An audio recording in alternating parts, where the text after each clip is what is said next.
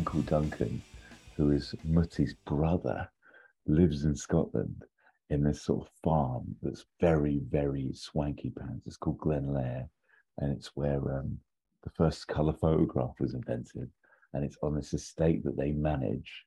Nice. Um, and he's ex-navy. He's a captain.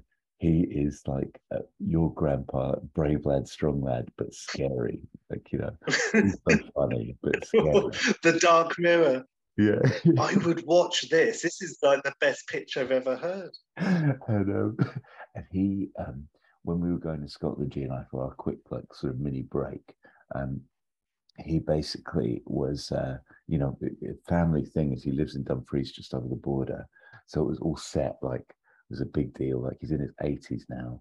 He and his wife were going to have me and G for coffee at 10 a.m. this morning. We shot off in the motor. We had to get there. We had 90 minutes to do a 60 minute trip. So we're feeling pretty confident.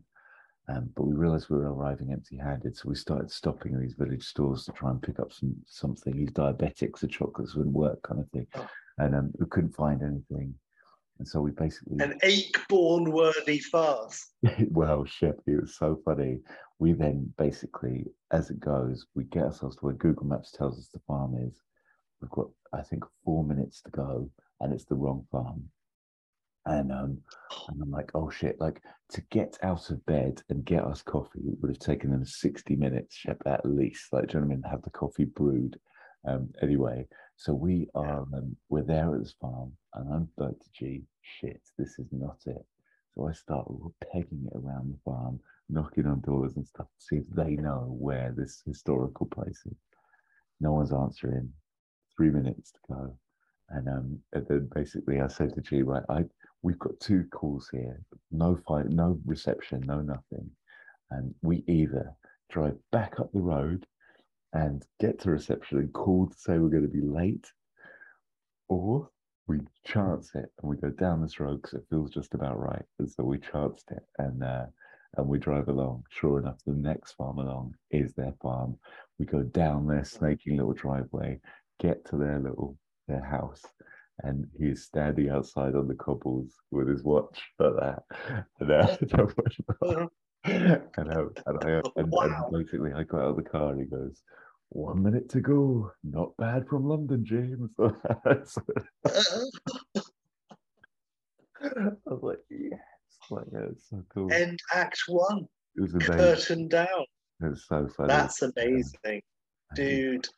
That's what a story. What an adventure. Can I say this? If I was going to write this, I would never call your relative living in Scotland Duncan. I wouldn't dare. It's it, it's might as well call him Angus. I love that. That makes me happy. Did you have a nice coffee? Was it nice? we had a lovely coffee shop. It was good, and like he um he has a cat called Kiwi, and so uh, it was quite funny that she was called was also a Kiwi, and he'd spent time in New Zealand in the navy and stuff. So it was all it was all lots of bonhomie and happiness, and yeah, it was it was nice. Oh, that's lovely, Jimmy. Well, that warms my cockles very much. I love it. I love it. Should I do a welcome for all Oh, time? please. Why not? Or just for the sake of the listeners. For old time's sake, Jesus. How about the sake of doing your goddamn job? All right. Well, welcome to Shoulders of Giants. I'm Jimmy, Hello, I'm Sheppy. and today we have. Well, actually, no. I was about. uh, let me start explaining what we're going to do today, so you can then say, "No, no, no, Jimmy." what is this podcast that these lucky listeners have managed? Someone's been reading the script. well, you seem to have all the answers. You're eight steps ahead. You're like God. Oh, we'll see how long that lasts, Sheppy. We'll see how long that lasts. Let me uh, explain that we are the What If podcast for movie sequels, prequels galore, um, in celebration of existing IP, TV, movie, etc. Um, and today, Sheppy, you set us a very special um, project. An American werewolf in London, Sheppy. An American werewolf. That's in lovely. Yeah. Um, I'm, I'm loving it. Um, okay, well, so you watched this, right? Um, Yeah. fairly recently, Prep. I did. and it was a treat, a treat to behold Sheppy. It had been about 20 years, I think, at least. I always say 20 years. I, I obviously didn't go out much 20 years ago. um, you had a very busy year. um, yes, Jimmy, I did choose American Werewolf in London, the John Landis 1981, as we all know, production, like a stage musical. Um, I've always really liked An American Werewolf in London. I like very much Landis. Uh, well, I, I, like a lot of his films very, very much. Um, what, what's your thought? I mean, I'm glad you said you were happy with, with the choice, Jimmy. Are you? I don't think we've ever watched this together, have we? I don't think so. No, um, no. I mean, it was quite a formative one for me as a kid. I think it was one of the, the. I, I. It's sort of, it's one of those I guess, well, comedies where as a kid I didn't necessarily see it as a comedy. You know, I I, I kind of was scared by it. Um, I think I mm. watched it pretty young first time. Um, How young are we talking here? Oh man, I want to say latest eleven. Nice. Yes. Yeah. So yeah. um, yeah, and it was one of those. I just I think I watched it on my own kind of thing. You know, and it I think um, formative insofar as it was scary. Then it was sort of slightly. Uh, titillating, should we say? I think I fell in love with the uh, with Red Alice. The UGG. Before it was funny. I think funny was the third stage of it. Like should wow. Well that's fair fair enough. I think you did that in the right order. Um, how did you come about seeing it? I think I recorded it off the telly and then watched it, you know, on, on vid the next day, kind of thing, and and, and in yeah. comments. And I remember quite clearly I, I, I, there was definitely a transition point between, um, you know, him being bitten and changing, where you know perhaps went to the shops or went to school and came back or whatever. I just remember that being, you know, I watched it in stages when I could get away with it because perhaps it was one of those ones that mum didn't quite know that I'd actually recorded overnight, and um, and, and tried to get away with watching the next day. But um, but yeah, the, the the transformation scene still holds up, I think, and and it's yeah absolutely world class uh, effectory. Yeah, yes. for sure, man. For sure. But yes. what's your history with it, Sheppy? When did you first see it? What's the... I saw it about the same age, um, happily enough, actually, Jimmy. Um, I saw it. Um, so uh, I saw it with my older brother. Well, this is to say, I didn't really. Let me explain. So, me and my older brother Stuart, uh, we have Robocop, and so we watch it, and it's great, and it's Robocop. I will say, as a 10 or 11 year old, the violence in Robocop I was okay with, but it did kind of the, the, the, nastiness of everything of that world is so horrible and toxic. Everything is horrible and toxic. That that kind of that's what disturbed me a little bit about Robocop. But I still loved it, and Kenny Flower it became a huge thing. Still is, and rightfully so. Um, so so that was great. And then I remember, and then my brother was like, let's now watch American Werewolf in London. I was like, sure. And we were watching the bit in the pub, and it was funny. And then they're out on the moors, and I was a bit scared, but I was scared, scared, and I had to hide behind a cardigan.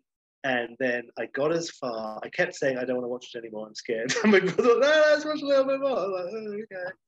And it got to the point in the hospital where he has the dream where he eats the, the deer and then he turns into the zombie in the bed. And I got to that and I was like, I'm out. And I went to bed and had a nightmare that I was stuck on a moor with something growling at me. So there you go. and I don't know exactly when I then watched it properly. It was probably a couple of years later. I needed time to sort of get over it. Um, and then I, I watched it again, but I don't actually remember.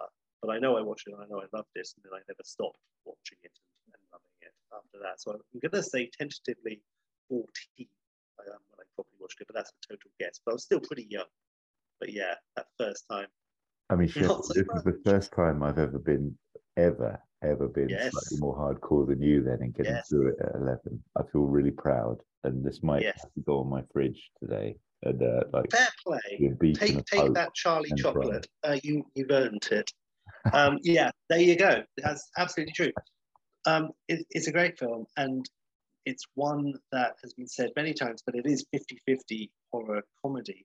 And what works in well, lots of things work, but one aspect that really works is the fact that the horror part is playing in the same universe as the comedy part and vice versa. So they don't conflict. It doesn't suddenly get really zany when it's the funny bit. You have the, the policeman dropping the things and trying to put them all back in in the doctor's office, and that's that's great, and it's almost bordering on slapstick, and it works, but it's just on the line. And then when something horrific with the wolf happens, and all of that, and the tragedy of the classic Wolfman story, anyway, all played out, it works. It works on, on every level um, because nothing contradicts anything. It all merges seamlessly together and the humor comes from the characters and some absurdity of the situation, but it's real. Um, and that, so it's a it's a full package, and it is the ultimate slash, you know, horror comedy in this case when you have merged two genres. It's not a funny horror film or vice versa. It's really 50-50. And maybe The Lost Boys is similar, but I'm leaning towards Lost Boys being more of a comedy by a few percent. I don't know. So, yeah. and then, you know, Shaun of the Dead is the other example where it is it's like this following the rules and the, the structure of the Wolfman story in terms of the Universal classic Wolfman film and stuff. It Shaun of the Dead follows the classic zombie and you know it plays it real. It's funny and it's real in terms of. I love what you're saying about Shaun. I love what and I love your point there around in the scene the whole thing is a total mix up. Because I think for me, I haven't seen Lost Boys in a long time. That would be worth a sog or two. But um, yeah, I think so. I think um, my my sort of vibe on it is that the Frog Brothers, etc., are there for relief. There's like a release valve with the comedy, like a little bit more than it being mixed in like it is here in Shaun. Like, you know, I, I like that point, man. I think it's cool. Yeah. Nice. Well, Tar, and yes, hooray for all of that just quickly as a, as a little bit of an aside, because yes, well, so you say the last time you saw the film was like 20 years ago, the classic. Um, do you happen to remember that, or in terms of your rewatch no, recent? To be honest, I really don't. I don't remember. That's fair. Yeah. So, but, what about this recently? Uh, do you? Yeah, how I, did it I really enjoyed the revisit. I I felt myself chuckling out loud a lot, and um, you know, particularly like the, the, the, fake porno within it. Um, really, see you next Wednesday. A lot, yes, amazing. See you next Wednesday. I'm so glad you got that title because I was trying to think of a, um, a title for mine to get a sequel to the porno in my sequel. And, ah. and I googled America Well for London porno, and you just don't want to do that to your Google history, Sheppy. And you don't want to do that. You see things you don't want to. It can't be unseen. um, but um, but yeah, that really made me laugh a lot. And um, yeah, yeah, and you know, all the thing, everything was present and correct about it. Do you know what I mean? It just did. It was just wonderful and really, really. The humour of "See You Next Wednesday" it, the, with the porno film, which Landis directed and wrote, you would assume. It's, um, I mean, you know, it wasn't second unit, is what I mean. Um, it's it's it's got such an kind of this English humor. Like it could be a, a comedy made now by Peter Serafinowicz about, you know, pretending to be a comedy from the 70s or something. But it's a porno. It's perfect. The like, oh, who are you? No, oh, fair enough. It's wonderful. Um, yeah, I totally agree. The comedy is so ahead of its time there. I, it really, yeah. really is. It's it's so surprising, and um, it's very nice. And yes, and I, and I like it, and it shows Landis is you know digging it, um, and he gets it, and it's funny and the the the, the um it, it, just has a it, like it's got that tragedy to it. Like it really is yeah. a very very sad story. And when yeah. you know like what's gonna happen to him it's really it's tough to watch you know? He's he's quite he's quite real isn't he david kessler yeah. like i really think that he's he's flawed. Um not a particularly great friend you know, uh, but I guess. It, well, if you're referring to him running, you know, it's like he does go back, and he wasn't he running back. like "fuck you." He was running just because out of terror. Yeah, I, realized, I you. you. know. Yeah, and that's what so I mean. They play it real. They play it real, and yeah. I really respect that. I think it's cool. Um, the fact that that actor, David Naughton. yeah, is that right? Yeah, um, that actor, he was in an episode of Seinfeld, and that's I think the only other thing I've seen him in. I did IMDb him, and he has worked consistently, but you know he's no Griffin Dunne. He, really, it's it's interesting actually how much he didn't, you know, and there was no extra blip or a failed extra blip, you know, after Werewolf. It was like that was it. It was like the sea of everything else. was Just werewolf, you know, it's crazy. So good for him. Yeah. and he is real. To your point, well, I, I bring all that up just to say, yes, he's real, and he doesn't carry baggage from anything else um, because you know he just looks like David Kessler to me, and he is likable, and he is real, and it is tragic, and it's such a brutal ending. And going in with that ju- juxtaposition of the oh, song oh, and that last shot, it ends on her crying, and then the shot of him, and then it's like, pow, it's us. Oh wow, what a great film! And you're right, very tragic, like all the best horrors. Yeah, man.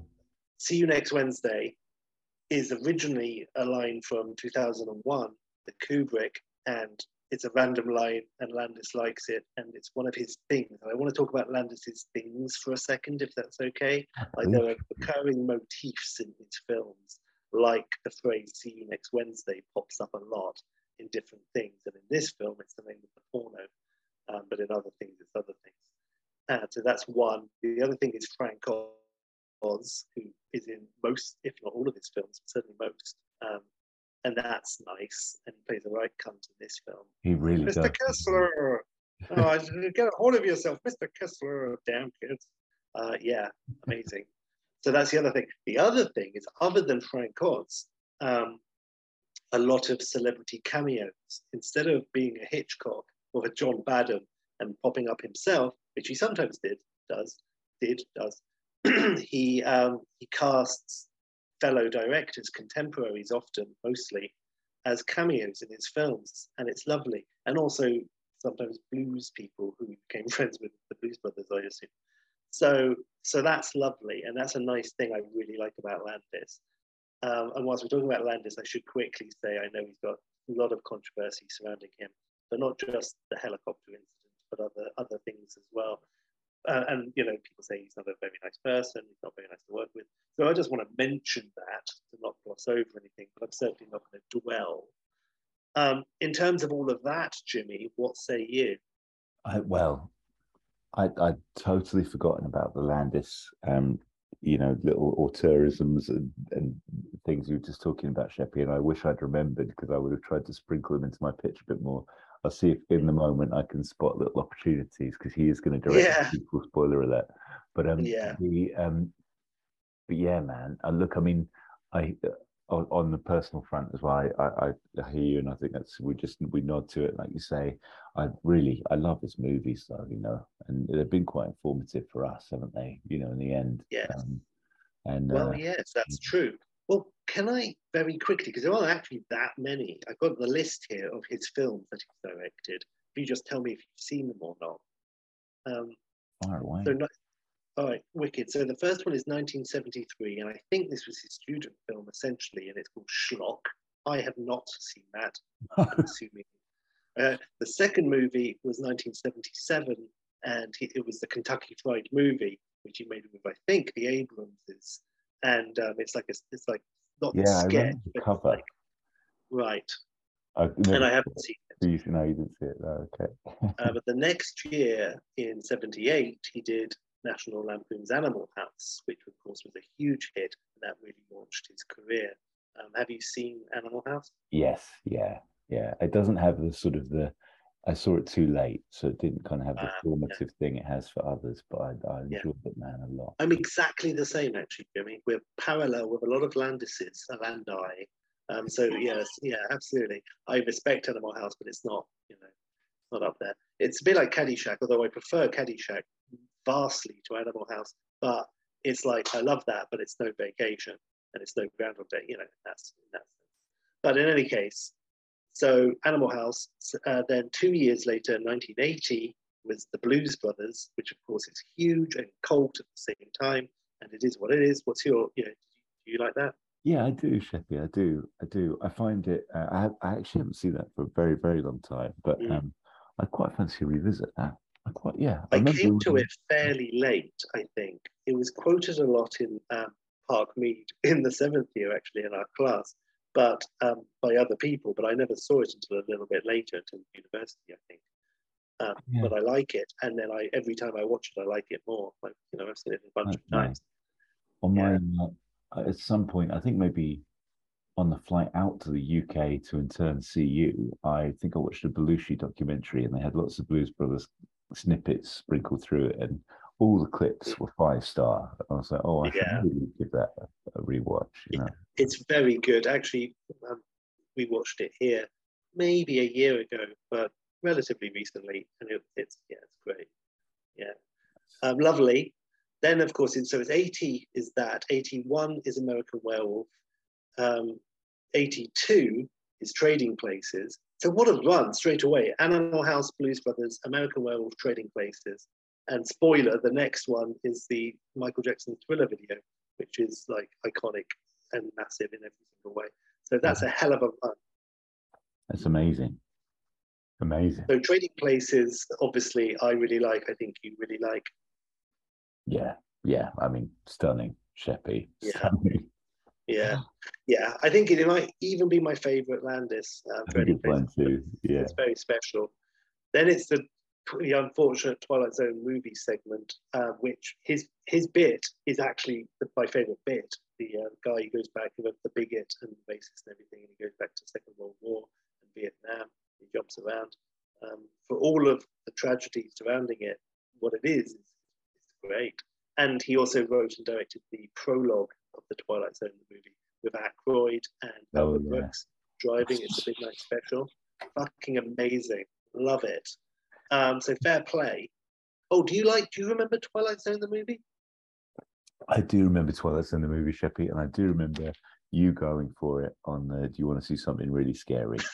and uh, and doing that to me every time we're on a flight together or any situation together. And to this day, it will still make me very scared. and it's all in your eyes. well, there you go. Well, I owe it all to Landis and Aykroyd, so that's nice. Mm. and the thriller uh, video, which I assuming you've seen. Of course. like. Absolutely. Absolutely.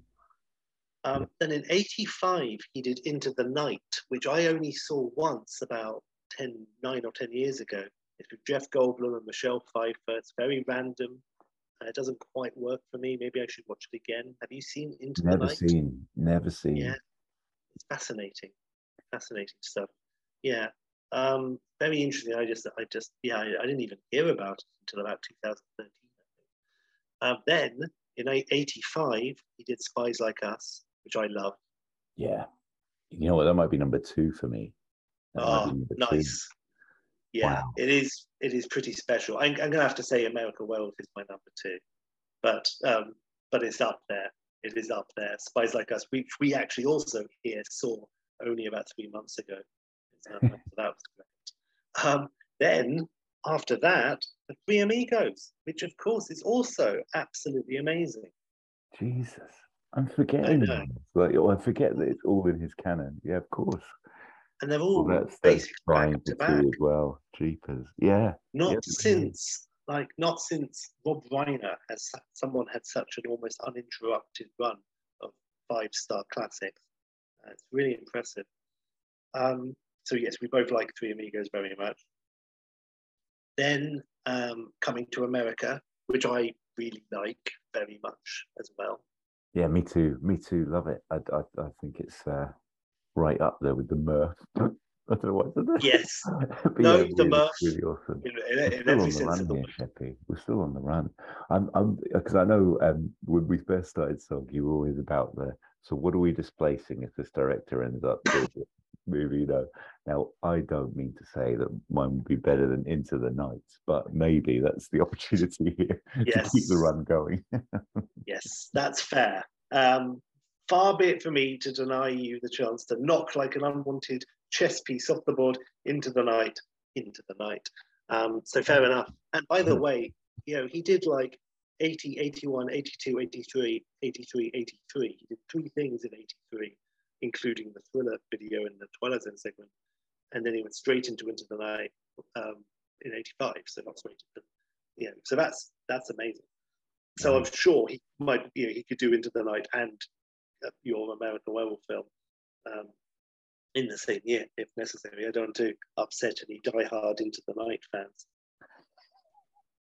After coming to America, I'm going to go ahead and say that's the end of the run of classics. So that was 88 coming to America.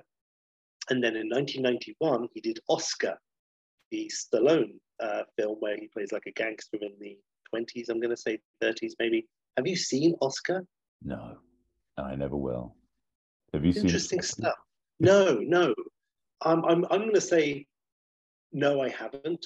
But unlike you, I would watch it if I had the opportunity. I'm very curious about Oscar. I'm sure it's bad, but I remember you and I maybe saw the trailer at Gilbert Odeon for Oscar and we weren't that bothered. And your mum came out and she'd been watching another film, probably with Vicky, and she said, "Oh, she saw the trailer to the new Stallone comedy." And we said, "What Oscar?" And she said, "No, stop or my mum will shoot. It looks fantastic." That's a true story. So, so we made a conscious decision not to see Oscar. Um, so fair enough. Um, then he did the Michael Jackson Black or White video in '91. Okay. Uh, then he did Innocent Blood in '92. That's the vampire film. Did you see that? No, no, no, didn't see that either. I'm going to say I have seen Innocent Blood quite a lot, and I really like it. Ooh. It's very flawed, but I really, really, I've seen it a lot, a lot of times. And the last time, again, wasn't that long ago, a couple of years maybe. Uh, yeah, I like Innocent Blood. It's shouldn't be compared to the Landis A list, but it's I like it. So yes, yes, I'm good stuff. Check that out, Ships. I like that. Yeah, yeah, yeah. Have a beer, son. Have a beer. Uh, but it's got Robert Loggia and some great cameos, including. Well, I'm not going to say. No, I am going to say the cameo is in Innocent Blood. Sam Raimi plays like this morgue worker, and he shares a funny scene with the undead Robert Loggia. But in Darkman, directed by Raimi, Landis and Jenny Agutter cameo as surgeons in the, in the Doctor of Darkman. And also in Spider Man 2, John Landis is a surgeon who gets killed by Doc Ock. I like to think it's the same doctor. So, so there you go. That's that's that cameo. Um, then, after Innocent Blood, uh, we have your favorite film and mine, Beverly Hills Cop 3, the great tragedy, the Titanic of life, uh, more so than Titanic. So that's a shame, but we knew it was there.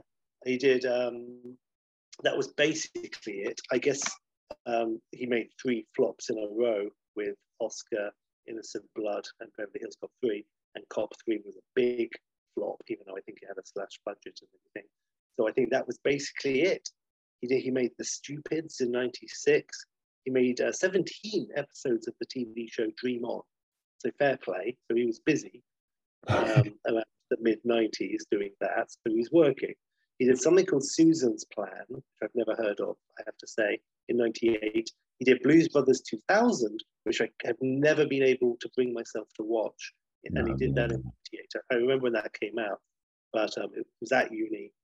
And the guy I was at uni with was a huge Blues Brothers fan. Um, in fact, I think I watched it with him for the first time for me. Um, and he was like, I just don't want to watch it. And I was like, oh, yeah. If he was really up to it, then I probably would have just to see it. But I, I wasn't. He wasn't, so we didn't. Um, Landis also, I, am assuming you haven't watched any of these, otherwise you. No, no. Um, yeah. Um, he did um, a few documentaries. He did um, kids movie apparently in 2002 called the Cronenberg Chronicles, not about the director, I assume. He did one episode of the TV show Honey, I Shrunk the Kids in 1999, and then just various TV shows, three episodes of Psych. Um, and then in 2010, he did Burke and Hare with Andy Serkis and, and Pegg. Um, I never saw that. Did you see that? No, I didn't, man. I don't there think an interesting one as well, to be honest. I think you're innocent yeah. And Hare are the two to maybe just give Yeah. I've never seen Burke and and it's something that's always been interesting. You know, like yeah, I, will tell you something else. It's got Ronnie Corbett in it. Oh, you can't go with that. Sold, sold, sold, yeah. sold, sold. That's pretty solid. um, and finally, um, recently in 2021, he did uh, 26 episodes of superhero kindergarten. So there you oh go. God. So he's he's been busy, he's working. Good for him. um, so there, and he was also the executive producer in the 90s of Sliders, which I watched in the mid 90s. So there you go. So he's busy doing that as well. Am I misremembering Sheppy? But did you see him once? Oh, Jimbo, I wasn't sure if I was going to mention it, um, but yes, I did. Um, it was at the Reichstag in Berlin. Oh, And it was like- pretty awesome. Even that. Stop the story there if you wanted to. yeah, it was about 2009 or 10. Yeah. and um, I was there with a friend, and, the, and there's like a cafe at the top. I'm seeing this guy sitting, comes and sits down with a lady, presumably his wife, age appropriate, and they sit at the table together. And he's wearing like a suit and everything. And I'm sitting there and I'm looking at him, and I'm thinking, that's John Landis. I mean, I've seen him in lots and lots of documentaries and things over the years. I know what John Landis looks like, and that guy I mean, he, looks exactly like John Landis. Now, the night before a flashback within the flashback, um, I'm like, Tim Roth.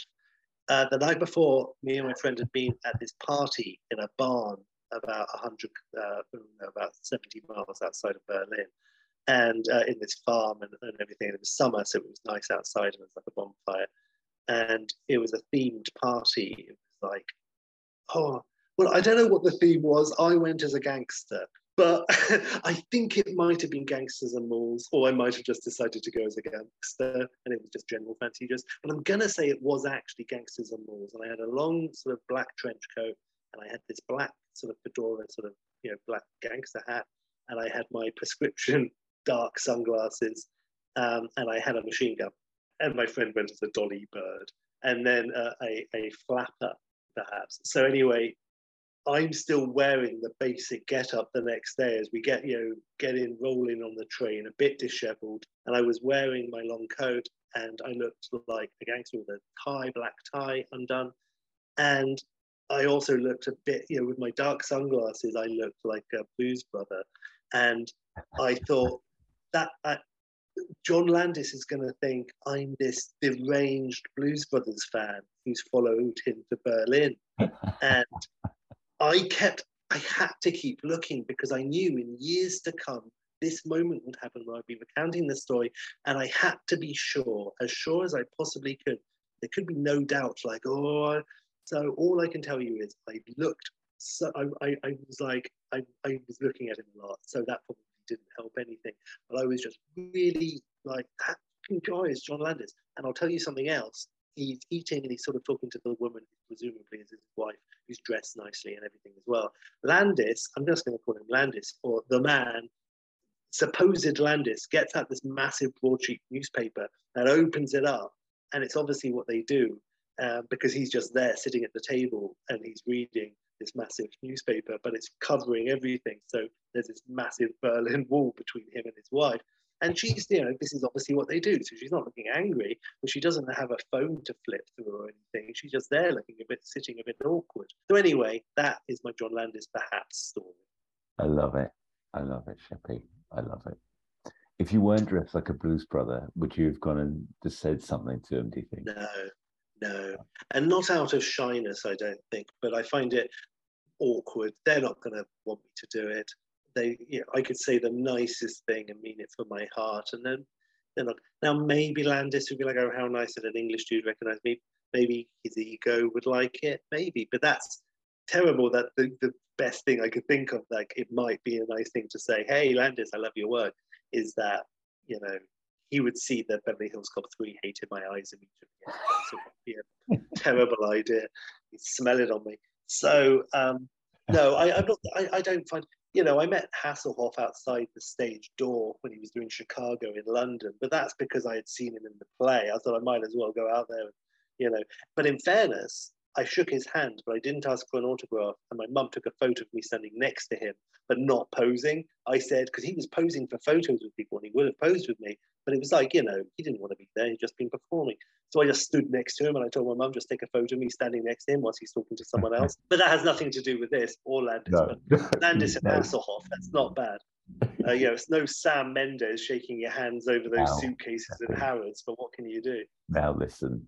Anyway, there's a whole other can of worms, but I think I definitely am a an approacher, not a selfier, but I'd be a thank you for the work, sir. But I totally Yeah. respect the fact that Landis would also see the Beverly Hills Cop three in my eyes too, so I probably wouldn't approach him. But yeah, I'll shake something like that off. That that one's a keeper. But yeah, uh, well, fair play to all of that. Oh, um, and yes, uh, I love it. I love it all. So, So should we- shall what- we just yeah, let's Jump jump. I'm ready to jump. Oh yeah, let's Oh. let's do it. Yeah. there's there's one more thing I'm going to say, which I had written a note to myself for this exact uh, example. I've written to myself Pancake Dracula. So. I'm going to explain that. So um, Landis, I saw he he gives a really good interview always when he's talking, and he's had an amazing life. He was on set of Kelly's Heroes, like as a um, like runner or something Wow. and he had to dress up as a nun. It was amazing. So anyway, Landis told this story in something I saw, like a documentary. I don't remember if there was a concept that he came up with that he liked, or he saw it somewhere else. Um, but I think the way I read it and remember him telling the story is it's a concept that he came up with in the 70s, early 70s, and he liked it. It was the very germ of what American Werewolf is in its essence. And the concept was there's a queue of people waiting outside a cinema. It's like the early 70s, San Francisco or something. And um, this guy runs up to the people in the queue and he's dressed like Bela Lugosi and he's wearing the full on, like, you know, suit bow tie, white bow tie, jacket, you know, cape. Um, he's, he's got his hair slicked back. He's got like real sort of, you know, pancake um, makeup all over his face, like a sort of a 1910 uh, sort of like stage hack.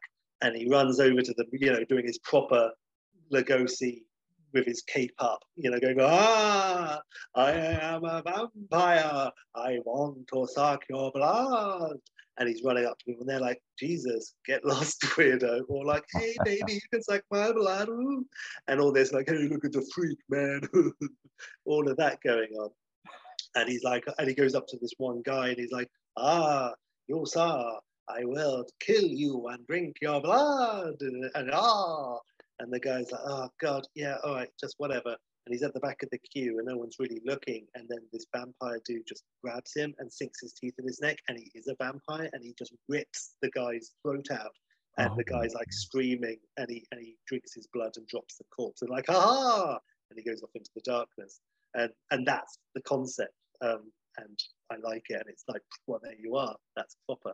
That is so cool. I bloody Yeah. love that. I love it. Yeah. love it. so, so there you go. So I wanted to remember to mention that. And, and the other thing I will mention also is Landis also said at some point that he did write a script and he called it An American Werewolf in London 2. And I don't know if it was the 80s or 90s he wrote this, but he wrote it and he said it was like something, it was like one of the best things he'd ever written, but no studio wanted to make it. So I assume it was the 90s. And um, so it never happened. And they made in 98 An American Werewolf in Paris that had nothing to do with Landis whatsoever and I didn't see it at, the cinema, and it's not very good and not particularly memorable. Uh, so there you go. And it's not really presume it takes the, the backpacker theme again, does it? And like, you know, Yes, so- it does. It Yeah. does. It takes a backpacker theme, um, and there is kind of a suggestion that Jenny Agutter's ghost is there somehow, but it's weird stuff. It's like a reflection, Val Kilmer, Elvis style in a mirror, and it's talking. It Sounds like her, but it's like so. I don't know, but it, but it's not. You know, he's not connected. He's like a random American who goes to Paris, gets bitten by a werewolf, and he becomes a werewolf, and it's nothing. You know, there's no connective tissue really, apart from this one weird thing that someone probably just dropped in there. Nice, So Shepherd. there you Well, I think I can't wait for this because I, this is obviously a super special movie for you. So I, I, I, yeah, I'm very excited to hear where you've gone, Sheppy. I think we'll have gone in very different directions as well, just from the little Well, that's teasers you've given me. Um, yeah. so- Okay. Well, Yeah. I have gone off on one, and so this I, I will try and get through this. Um, but this did this did sort of get away from me a little bit and take on a life of its own. Um, in terms of when this was made, I have to say I've got it like in my mind. It could I, I kind of wanted it to be in the 80s because I want it to feel like the 80s, but it has to, by definition, be set at least 18 years after the first one. A little bit of a spoiler in that. So with that in mind, it has to be late 90s. Um, so, so I just said, oh, fuck it, I'll make it 99. So it's the end of the millennium and there's something, you know, happening in that sense, even though technically it was 2000, 2001. But nonetheless, 99 sounds good. So I've set it in 99, um, and my protagonist is like 18. Um, here's a quick question. Happy. I think we've well, got a very similar direction, and that's it. That's fun. Okay. Well, yeah. that's cool. It seems like a good thread to pull there in yeah. terms of that. But so it's set in 99. It doesn't necessarily have to be made in 99. So with that in mind, it could literally be made anytime from 1982 to present day, essentially. But I want it, ideally, it would be like made in 85 and set in 99, but it's just, you're told it's 99, but it just looks like 85, you know? Um, so I'm tempted to say that, but I guess I'm going to have to say it was made in 1999. But that, but all of this vagueness means that I really have no idea about any actor. So let's just say it was made in 98, 99, set in 99, and the main character is English. Um, so who could it be? You know, Jude Law or McGregor. And I'm like, but I don't want it to be someone who became a big star, who was a big star in the late 90s, but became a bigger star. I want it like David Naughton, not have it someone. So by definition, it's no one. Um, if Dexter Fletcher hadn't become like a really successful A-list director, I would say maybe Dexter Fletcher, but it's not Dexter Fletcher. So, so there you go. So I don't know, but I want it to again. I don't want it to be a pretty boy, and I don't want it to be, you know, someone sort of shoehorned in. I want it to be a real person. So I don't know if that's possible in the 90s. um, so there you go. Um, but what I can tell you is it's directed by John Landis. In the credits, it's got a whole bunch of names, and then it has and Jenny Agutter. So there you go. And, and, the title, Jimmy, is An English Werewolf in New York. Uh, so, so there you are. Um, I think you knew that, didn't you, Jimmy? Because I wanted to make so, sure yeah. that we weren't stepping on each other's toes too much. Um, so I wanted to check with you. But that was the, the very first thing I knew right from the off that that was going to be my title. Um, so that's nice. So, but I'm not going to do any Sting songs. so that's fine. Um, so I'll just jump in. I mean, I've got a brief synopsis, which is I'll just say basically. Uh, it is 1999. Oh, one thing I want to say is how old is David and Jack? Do we say? I think it's classic. They look in their 20s, but they're meant to be like 18, 19, I reckon. Okay, good. Well, yeah, they're certainly on some sort of like break between you know college or, or university, that sort of thing. So that's great. So assuming, because I think again, it's like Alan Ruck and Cameron. I think that you know David Naughton was in his early thirties when he played David. Um, yeah, is he called David? Did I just? Yeah, yeah. I think so. Yeah, he, he's called David in real life. Did I even know that? Is that like Martha? Um, that's weird. So there you go. Um, Yes, so that, that's helpful then. So it's 1999 in this case. Uh, after his 18th birthday, uh, Charlie Price, son of Alex Price and David Kessler, comes to New York City against his mother's wishes and without her knowledge to find the family he never knew and to hopefully quench the growing pull to this side of the world and the bloodline therein, which has been growing uh, hold, its hold has been growing over blood ties are everything. I was going to call this American Werewolf colon blood ties, but then I realized it was straight to video 90s slasher, so I didn't. But blood ties are everything. And he here, and as he nears maturity, as well as the same age his father was when attacked from the Yorkshire Moors, more signs are becoming evident that he has inherited more from his paternal side than just Semitic good looks. So that's my elevator pitch in a nutshell. Nice. Um, I've gone off on one on the pre-credit scene, which could easily be edited down, but I'm just going to read it anyway fuck it. So a title card comes up and it says, let's say 1981. It's like winter when they're there, right? It's winter 81. Yeah. I'm saying. So so it's still so it's now still 1981. Uh, so a title card over black classic comes up 1981, and we move we, we fade up and we move slowly down a very long hospital corridor with an exaggerated bright white light at the end. We hear the sounds of a woman in heavy labor and doctor giving instructions, a last drawn out scream of effort, then a beat, then a baby starts to cry. The camera moves into the entrance to the delivery room. We faintly hear the conversation within as we get closer. We hear the nurse, he's beautiful. The mother, yes, yes, he is beautiful. The doctor, does he have a name? The mother, Charlie. he's Charlie. And the camera moves into the room in time to see the midwife handing the crying baby to his exhausted, a beautiful mother, Alex Price, and it's only bloody Agutter. And the midwife is like, Alex, meet Charlie. Charlie, meet Alex. And uh, Alex holds the, uh, the baby close and smiles at him. And she says, Hello, Charlie. And we move right in on the face of the crying baby and one loud scream. And then we smash cut to an identical close up of Charlie's screaming face, now one years old, and he's still crying, all red face and tears. And we pull out, and he's in his bedroom in his little cot or whatever, and he's crying and screaming. And Alex comes in and shushes Charlie, and you know she picks him up, and she's like, "What's all this? What's all this?" And he's still like screaming. We cut to Charlie is two, and we see the pair on a bus. I wasn't sure if they're going to grow up in London or after the events in Werewolf, if she's going to move out of London and she's in some little town somewhere as a nurse. I don't know, but I've got it in London.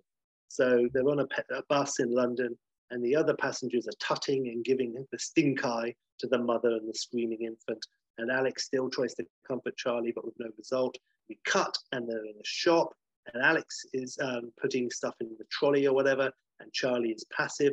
But then suddenly, out of nowhere, he like freaks out, starts bawling and screaming again. Um, you know, because Landis is directing and writing this, of course. So you know behind the scenes he's like slapping that baby together. Oh, you know it. Um, so Alex is trying to comfort with no result. So we cut to um, the doctor's office and Charlie is still screaming. And Alex to the doctor says, he was fine all this morning. I thought of cancelling, but then this always happens. This happens all the time. He seems fine, then this. And nothing I do makes the slightest bit of difference. And the doctor, uh, an English director cameo from John Irvin, um, who directed Hamburger Hill and um, Tinker Tailor Soldier Spy with Guinness and uh, Raw Deal with Arnie, for God's sake. So anyway, he's there and he's the doctor and he says, same story, I'm afraid, Miss Price. I can find nothing wrong with him. And Alex is like, could it be his teeth? And the doctor says, plenty of time for troubles with his teeth.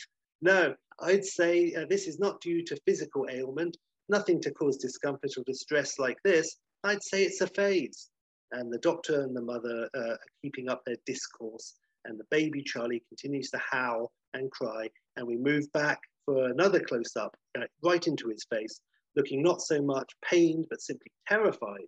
And we cut to a reverse angle shot showing the back of his head with um, alex and the doctor talking in front of him. And then the camera shifts position like moving up vertically. So now we see over and behind his mother and the doctor revealing a small group are standing clustered uh, behind the, uh, the mother and the doctor, directly opposite Charlie. And Charlie is looking right at them and he's continuing to scream, and everyone else is ignoring them. And then we see them all clearly now, and their flesh is hanging from the bones, and oh. gore is showing through ripped skin, and all five members are heavily decaying, heavily decaying, with translucent skin and cracked, muddy bones. Um, and we recognize them I, I, would say now, as the victims of his father. We've got the happy couple and the rude businessman and the homeless pair, as well as the headless body of Police Inspector Villiers, uh, head held tightly by blind eyes. And they all stand together and stare blankly, defeatedly at Charlie, all stare right into his eyes despondently. And Alex continues to try and shush and comfort him, bending down and looking into his POV shot, so into our into the camera with wide eyes and cooing sounds, and the camera Charlie focuses behind and past her at the assembled dead and the decayed yellow flesh hanging off brittle bones. And Alex is like, please be good for mummy. Please, Charlie, please, baby, please. And Charlie stares at the corpses who stare back mournfully. And Charlie screams and screams and screams. And we cut to black. We have opening credits and an English werewolf in New York pops up. Bad Moon Rising. I mean, fuck it, why not? Bad Moon Rising kicks in. We have the credits. The title card comes up, uh, 1999, um, and then the Manhattan skyline pops into frame, and we cut to JFK Airport. POV shot again uh, through the plexiglass partition of passport control. Now we hear a man shout next, and Charlie, now I'm going to say 18 years old, steps into focus uh, up to the window. He smiles at us and holds up his passport and says, Hello. Uh, reverse shot, and we see an unimpressed passport control worker who takes and examines the passport and then says, reasons for visit. And Charlie's like, holiday. I mean, vacation. I mean, to meet family, I hope. I mean, fingers crossed. He is pleasant, amiable, polite, excited to be there, very quote unquote English in you know that Hollywood way they like, with a slightly bumbling, wide-eyed look going on. Passport guy uh, remains very unimpressed, but stamps the passport and lets him through. We have a big close-up and a ka-chunk as the stamp prints uh, admitted on the page. And so Charlie leaves the airport through the main sliding doors and looks out past the taxi rank and the road and then the famous skyline, which is visible beyond. And Charlie takes it all in and lets in and takes out and lets in and takes out a nice deep breath mixed with a smile of hopeful anticipation and optimism as he sees the city and his future before him. And this is instantly juxtaposed as we cut to inside the taxi and Charlie's expression of optimism has been replaced with stark terror as the taxi moves at speed along the freeway, weaving and cutting up other cars and changing lanes at random. And in the back, Charlie is thrown against the door and then to his left and slides across the seat to collide with the window with his face. And Charlie is trying not to freak out at the erratic driving and at the volatile driver who is one second shouting obscenities out the window to other drivers and the next turning to talk to Charlie behind him in a nice conversational tone, and then returning some angry honks and expletives out the window again, looking everywhere but at the road. And Charlie is trying to be polite and returning conversation, but is also ghost white and seconds from fainting. And the driver asks him, you know, standard, first time in New York? How long for? Family, huh? And all of that. And it's Charlie Fields, and you know, they're like, hi, yeah, uh, giving us like some flawless exposition. And we learn that he's only recently found out about his American family and has never met them, that they may not even be aware of his existence, etc. Taxi drops a shaky Charlie outside a crummy hotel, and the car screeches off and leaves all that sort of burnt rubber. And uh, he and Charlie takes a moment to steady his legs and his wits, and then he looks up and he with his little battered suitcase and he appraises the dilapidated exterior of the hotel with skepticism. But he talks to himself, come on, pull yourself together. Plenty of shitty places in London. This is no different. And he breathes in and he stands up straight and he assumes the face and demeanor of a confident, hopeful traveler. And he takes two steps towards the front door when from inside there comes the very loud noise of two gunshots, some smashing glass, and a scream Mid step, without slowing or pausing, Charlie turns smoothly away from the hotel and walks confidently away up the street. And then we have a quick succession uh, of various fish out of water, amiable, amiable Brit meeting brash New Yorker scenes. Uh, we have uh, Charlie, he's like trying to cross the road at an intersection, looking the wrong way, and is repeatedly almost being hit by speeding vehicles. And then we cut to him like trying to buy a hot dog from a vendor. And he's like, one hot dog, please and he's presented with like a real um, crocodile Dundee wannabe, like uh, a hot dog just with a heap of matter spilling out from the top of the bun. And he takes it and he looks at it, and then he looks at the vendor and asks sincerely, "What's this?" and then he tries crossing it, and he tries crossing at a crosswalk, and the light changes to walk. So he's like, "Ha!" And he takes a step and is again almost immediately hit by a fast-moving bus and there's a shot of Charlie walking down like the busy street, uh, surrounded by you know other pedestrians. But Charlie's is the only face in a sea of hundreds, which is looking up and is gawping at the skyscrapers, uh, with every resident bumping into him and everything, and swerving to avoid him, and shouting and screaming and yelling and pontificating at him as he continues oblivious, still just wandering, craning his neck right back with his mouth open. And he tries crossing the road by watching the man next to him on the curb, and the man uh, takes a confident step forward. So Charlie starts to walk, and then a taxi comes from the other direction out of nowhere and slams into Charlie, who sprawls across the hood. And the driver just looks at him through the you know windscreen, and the man who he was shadowing just steps in, you know, opens the door and gets into the taxi, which he had just hailed apparently. And then the taxi speeds off, with Charlie barely getting off the hood in time. Uh, so after some of these wacky wanderings around New York, uh, Charlie finds a place to stay and it's inexpensive and ramshackle uh, with you know humorous interactions with the standard seedy cigar chomping wife beater wearing motel owner as Charlie tries to get a room and it's a real Terminator or Highlander place with that sort of landlord. Yeah. first night, 20 bucks, that sort of thing. Um, so Charlie's like, oh, it's great. He enters his horrible room with all these you know, yellow walls, really small, and he plops down on this really squeaky, unsteady bed. But he's really tired, and he's but he's very accomplished. So Charlie plops down on the bed and he lets himself fall backwards, lying on his back, staring up at the ceiling. There's a beat and there's quiet, and then the bed collapses, and he remains lying. It's like boing, boing, boing. It's the, it's, it's the last sound, and he remains lying, looking up at the ceiling. And Charlie just sort of like, huh, and it cuts. Um, now I don't go through it scene by scene exactly, but I got carried away with the whole opening, so bear with I me. don't care. Char- Yeah, loving it. Just keep keep on plugging away.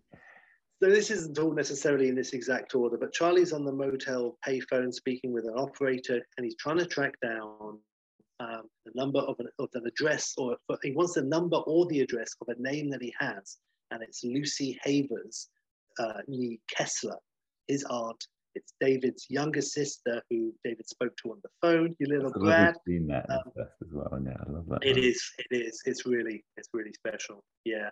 So assuming she's ten, um, then so so now you know she's like thirty basically. Um, so he's trying to track her down, his aunt, who, as far as he knows, doesn't know he exists. We don't really know what everyone knows about David or what happened. Obviously, people in the world know that there was a big wolf beast thing which caused a lot of mayhem, but it was shot and it's dealt with in terms of him being a human. That wouldn't have been reported, obviously. So it's like, what was David's family told? And all of this in my version, you know, they were told that, you know, he just killed himself, he just disappeared. So that's the way I'm going. So the family Yeah. have this sort of huge thing with that, like what happened to David? Did he kill himself and all this? Um, so so so Charlie's trying to get in touch with her, but he can't, and he's on the he's on the phone with the operator, but he's having more humorous misunderstandings when trying to get her to understand. Uh, yeah, yes, but I've already put a coin in. No, I've already put it in. That sort of thing. Um, and so whilst he's doing this in the motel on this horrible phone with like chewing gum sticking to his ear from the you know from handpiece, um, he meets another resident of the motel. This is grungy. I think my, my backstory for her is she's an ex-child runaway, slightly punky, street smart lady of early 20s. This is Lorna, who gives him some free advice on how to talk to phone operators in the city. And you know, he'd be really, really harsh and everything. You know, says, insult her mother, insult her mother. Your mother sucks. Hello, hello. Well, thanks very much. You know, classic, classic stuff. So they bond over a drink. Um, but then he goes to the restroom, um, and you know it all seems to be going very well. But he goes off to the restroom, let's say, and she lifts his wallet from his jacket, and she opens it to take out whatever, but it's empty, apart from a faded photo of his mum and a sachet of tomato ketchup from a diner. So she returns it, you know, pats it down and put, returns it to his pocket without his knowledge, and he has this little smile. He's like, oh, and she learns, you know, that he has far less than she does, spending all of his money in the world on the ticket just to get to New York. His mother doesn't know anything about it, blah, blah, blah. I think she thinks he's on a walking tour of Wales, is what I've got here. Um, she is amused and charmed by his guileless positivity, and he tells her of his plan to find his father's family. Um, now, I will say, in terms of everything, during the montage earlier, perhaps, we also, amongst the wackiness, we see some just like skeletons basically, and David is obviously aware of them, totally ignores them. And it's all suggested like, well, yeah, they're- standing in the crowd opposite on the other side of the road in traffic and stuff. So these, the dead are still following him, and they have been his whole life intermittently. We and we, we learn all this is you know, in, at, you know, at some point, but they've always been on and off there, um, so it doesn't freak him out. But it's been established that they're still around um, as as an adult.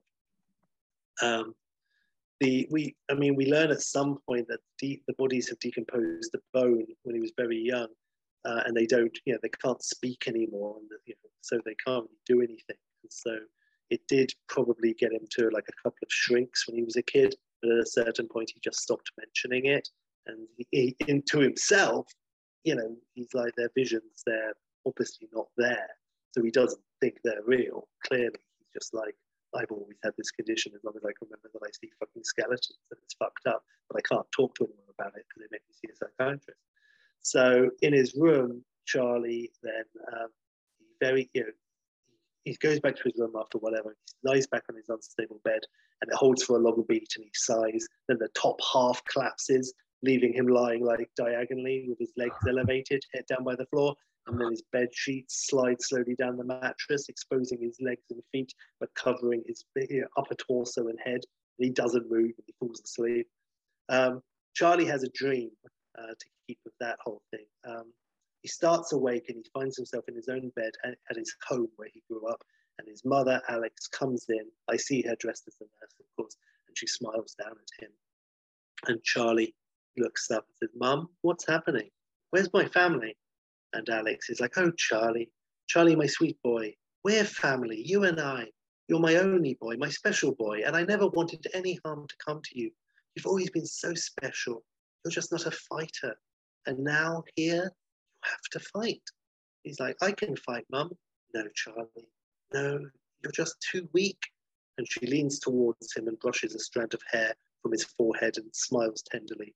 And she says in a low voice, You know what dogs do to their litter? And Charlie just looks at her.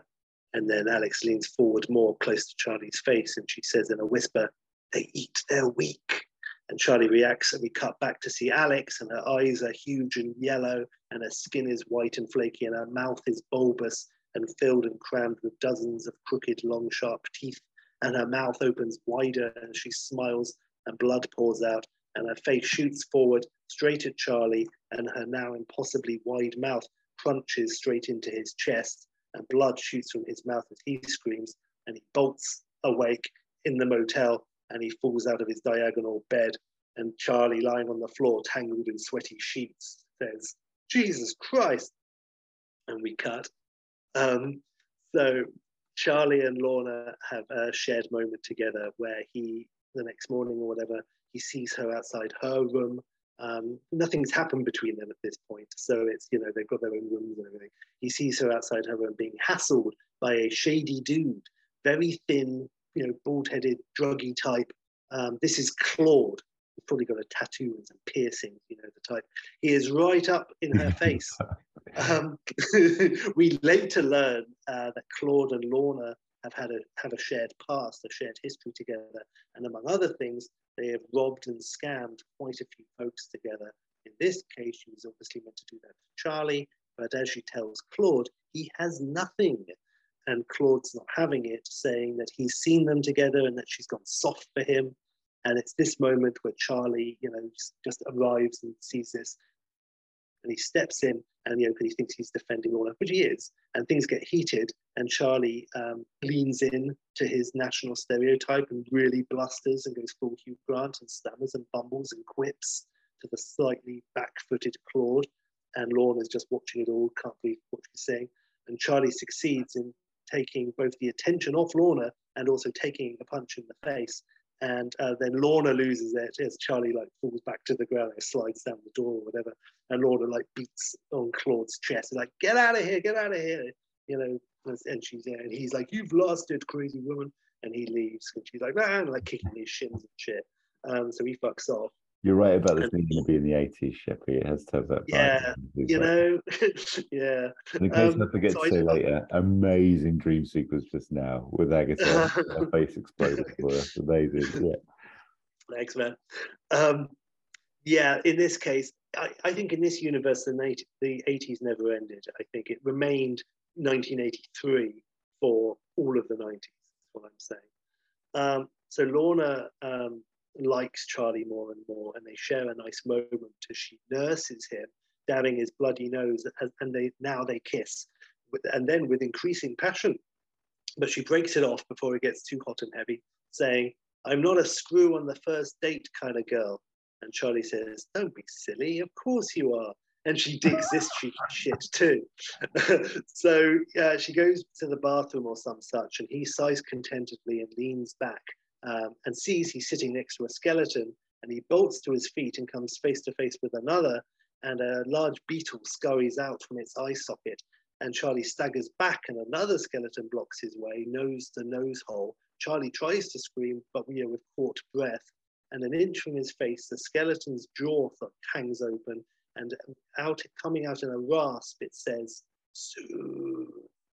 Uh, all this freaks Charlie right out for a lot of reasons, but namely that these quote unquote hallucinations haven't spoken to him before. And now he's seeing them more and more and more. He's freaking out and he rushes out colliding with Lorna and she's like, whoa. And she chases him out into the street and catches up with him and calms him down. And they have a walk through the dimming New York streets. And he tells her of the lifelong hallucinations and they've been growing and that's spoken. And she's like, that's crazy, man. Did they ever do that before? He's like, not since they lost their larynx. And he asks like why she's still hanging out with him after he's acting like a total psycho freak.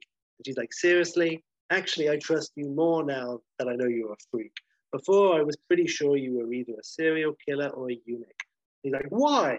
Well, you are English, so Oh, come on, you repressed spiff. You come from a country of Jack the Ripper and men called Nigel. It was a safe assumption. Uh, that's as far as I go with the Brit bashing, but I have to keep it realistic. There would be some. Um, so he also tells her of his urge to track down his forbidden family. His mother hid all the details about his father, but he found out recently about the name and family in the US. And she's like, Are they rich? So Lorna helps Charlie tra- further track down David's sister, Rachel Kessler, his aunt, now 30, who he knows if somewhere in the city. Lorna finds out what Rachel's married name is, gets an address.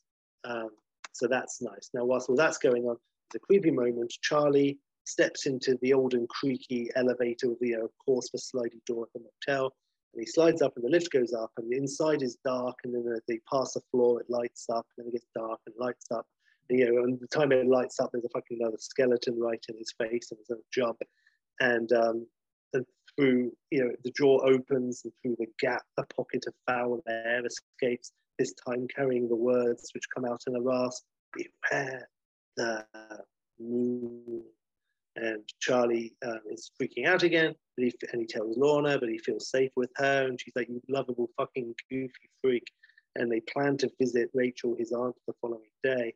Things get really hot and heavy. And now um, in her room, uh, they finally have sex. And it's a tiny room, and in the dodging lodgings you know it's it's a it's romantic sex it's nice it is sexy i want to keep that going but it's also comical in the cramped space trying different positions with arms and legs in all directions mostly halfway up the wall and charlie's like it's like playing snooker at a lift. And now he's on top his face inches from hers and um, so yeah so he gets on top and it's very sensual it's very passionate and it's very kind um, and and it's getting softer and it's nicer and then his face contorts and he gasps in pain and surprise and he screams and it's agony and his body snaps and pops and right on top of her dare i say in her he turns oh. into the wolf. Um, and she is screaming as his body cracks and contorts and her legs are thrashing wildly and she shakes her head in wild terror unable to move totally pinned in front of her eyes, Charlie's screaming mouth breaks. The muzzle of the wolf elongates right at her as she watches helplessly in horror. And still in mid change, the semi wolf bites off her face and ravages her.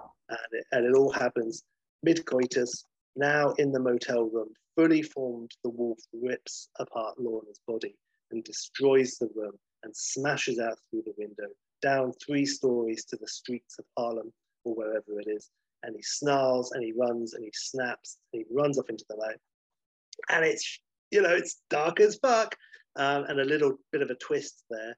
Um, that's that's that's it for Lorna, uh, pretty much. So it's like fair play. Now I want to say a, big, a brief thing. So the wolf stuff, I've got a few things where some potentially vaguely comical things happen involving the wolf, and I want to make it totally clear that this, in any way, there is no, it's all shot in, in a way where it's not the wolf going boing, big as back or anything like that um, at all. The wolf remains the wolf in its purity and doesn't do anything out of character. Um, I want to make that very clear. Uh, the, the wolf now out in, um, you know, I wanted him to be in as many boroughs as possible in New York, so I just have him in Harlem. And he runs and snaps, and a lady stops dead in the street, paralyzed in front of him, and the wolf rears back, apparently about to attack, and a man steps out of a shop right next to them and he sees the wolf and he screams, and the wolf turns and swipes at him with his forepaw, and it bats the man's head off, which flies back through the shop window, inducing a hearty scream from someone within. Uh, on the street, the wolf barks and runs off past the woman, leaving her rooted to the spot, panting with fright, blood flecks across her face. And the wolf has some adventures uh, in the seedier parts of town. Before heading uptown, uh, he goes, I, I, see it in Port Authority, um, and a plump American man from the Midwest, uh, like real classic tourist, is posing for a photo with his wife. And the wife also with like, you know, I heart NY, you know, t-shirt on and stuff. It's like, she's like, and smile. And she takes a photo and we see him. And just as she clicks, the wolf runs past behind the man and you know the image does that classic freeze into the photo to show the man grinning in the foreground, the Hudson in the background, and this blurred massive wolf streaking by. Um, and then the image unfreezes and the wolf shoots off, and the man, totally oblivious, says to his wife, Did he get it, honey? Honey? And we cut to the wife who's frozen in abject horror, the camera still raised, held tightly by white knuckles. Uh, so a man in a suit is shouting at a hot dog vendor. Maybe it's the same hot dog vendor. And maybe it's a cameo by someone. Maybe the man is, but more likely the hot dog vendor is a cameo. But you tell me, man. I'll, I'll just insert it there. Uh, Wolfgang Petersen is selling a hot dog. And um, the man, uh, like a yuppie type embraces, says, What type of meat do you call this? and the wolf comes out of nowhere, plowing straight into the hot dog cart like a runaway train, smashing it and spraying sausage and water and bits of cart everywhere, covering both men. And before they can react, the wolf bites through the customer's throat, spraying a huge geyser of blood all over the pile of frankfurters littering the street. And the wolf turns to the terrified hot dog vendor, who's still holding the hot dog piled high with gunk, and the wolf sniffs the man and the hot dog, and then the pile of sausages on the ground, wrinkles his nose and runs off, leaving them untouched. The vendor, still clutching the lone hot dog, watches him go. We see uh, the nighttime skyline of Manhattan. We hear the wolf howl, and it's morning. Uh, Charlie wakes up in a tree. He has a naked adventure, classic, getting back to the motel. But like his father, at first he tries to hide behind bushes and trees and things. But he soon realizes that in this part of the town, at this time of morning, no one's paying attention to a man with no clothes. It's probably quite normal.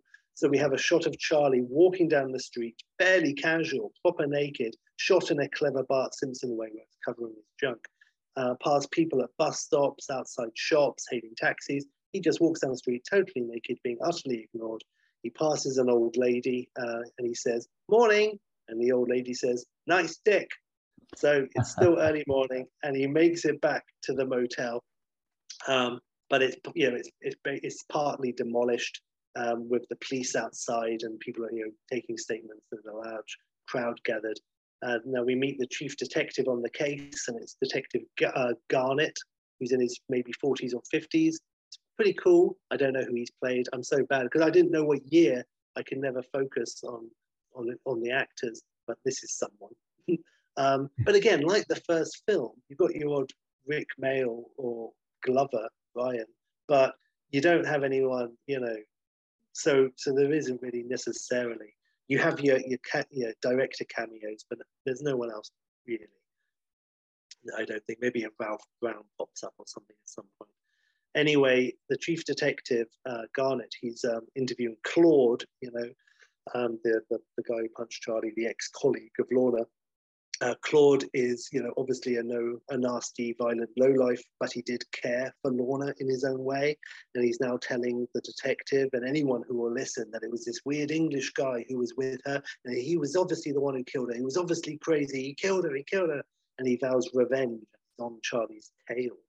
Uh, Charlie manages to sneak in, avoiding the police, and he has a slightly tense and exciting moment of avoiding the cops and getting past her room, where, which of course was the scene of the crime and the cop outside, and he makes it to his room and he hurriedly gets dressed, grabs his bag, and goes out the window just as a cop comes in, missing him by moments. Charlie finds a quiet street basketball court, sits down, taking stock with no clue what to do next. He's freaking out. He's talking to himself and he says, like, just breathe, just breathe. Oh my God, you know, what are you going to do now, murderer? and a voice next to him says, You could try saying sorry. And he looks calmly and then does a massive double take. And it's Lorna, and she's not totally out of the picture. She's sitting next to him. Her body is barely hanging together. Her face is missing, and her hair is a state. And Charlie's, Holy shit! And some players from across the street you know, react. Uh, and yes, so Charlie now is ghosted for the rest of the film by Lorna, who has very little face left, Perfect. but disturbingly is mostly still naked. But you know, she's wearing like a morgue shroud or a bed sheet or like a ripped and savage Sex Pistols t-shirt. And yes, uh, she is now his Jack. Um, Charlie learns through Lorna's zombie that he is all he was always going to change within him physically uh, from birth. Once maturity had kicked in and his chemical balance matched his father's at the age of the original bite, it, you know, this was always going to happen. Um, with Lorna's help, Charlie finds his 30 year old aunt Rachel's place in a very nice brownstone, quite know, on the Upper West Side. So he turns up there, bit of a state, and there's a whole scene where he knocks on the door and she opens it, and you know he has to tell her who he is, and there's all of that. But at the end of the day, she does believe him. He's got a, um, he's got a photo of like you know the dad with the mum and stuff, you know, back in the day before he turned into a werewolf, like a snapshot Polaroid type thing. Um, and said, "That's my mom. That's my dad. You're my aunt." You know, like, you know that sort of stuff. Um, so he lays it all on her. Now I'm going to say, and this is very open to debate, or this is open to option. Um, but I'm saying she's married and she has a baby, but they really don't play a part. So I don't know. If she's a terrible mother and an awful wife, I guess. But she has a husband and baby. Now the husband's at work and the baby's there. It's the fucking baby, so that's okay. And she listens to all of this with disbelief. Um, but you know, she basically she she does believe him. So um, it seems that also she has done an obsessive amount of research into this field since the mad beast that attacked London the night of David's disappearance has been dismissed by most, but not her, and she always thought there must be a connection. Uh, Rachel acts now as the doctor from the first film in the, you know, driving up to the slaughtered lamb. She's a psychiatrist. She specializes in depression and suicidal cases. That's what everyone was led to believe happened to David, especially after that phone call home. So Rachel uses her contacts in therapy to find out information about lycanthropes, and she learns that the quote unquote delusion is actually increasing in commonality just in the last 50 years or so, with more people in cases every year reported, mostly unsolved, with the subject missing presumed dead after a very short time. And in most cases, you know, these are not just nutters, these are actual werewolves. So she tells Charlie about his father um, and shows a nice photo of him from before the trip to Europe and how such a kind and loving and pain in the ass older brother he was and how their parents never gave up on him but the, her older brother, the middle brother, David, uh, Max, who I assume is named after Max Landis, um, John's son. Uh, but her older brother Max uh, wants nothing to do with it and has always been furious at David for leaving them. Uh, so the second portion of the film basically now has Charlie dealing with the situation intercut with Rachel's detective work. After tracking down, tracking down a Dr. Kevorkian, and this is either Frank Oz or Jim Jarmusch, I mean, is it Frank Oz because he was in the other one, but can he play two characters in the same universe? Of course he can. So Jim Jarmusch is definitely in this film, but this this Doctor may also be Frank Oz. Um, specializes in lycanthropy, um, meaning Rachel goes to see him in upstate New York at an ancient asylum for the insane. And this is a parallel scene, of course, to the you know, doctor going to the slaughtered lamb. There are, the doctor tells her, several inmates in this place who are convinced they are werewolves. Uh, some worship the moon, and the doctor says, while some just lick their balls. I can, I can see Frank that.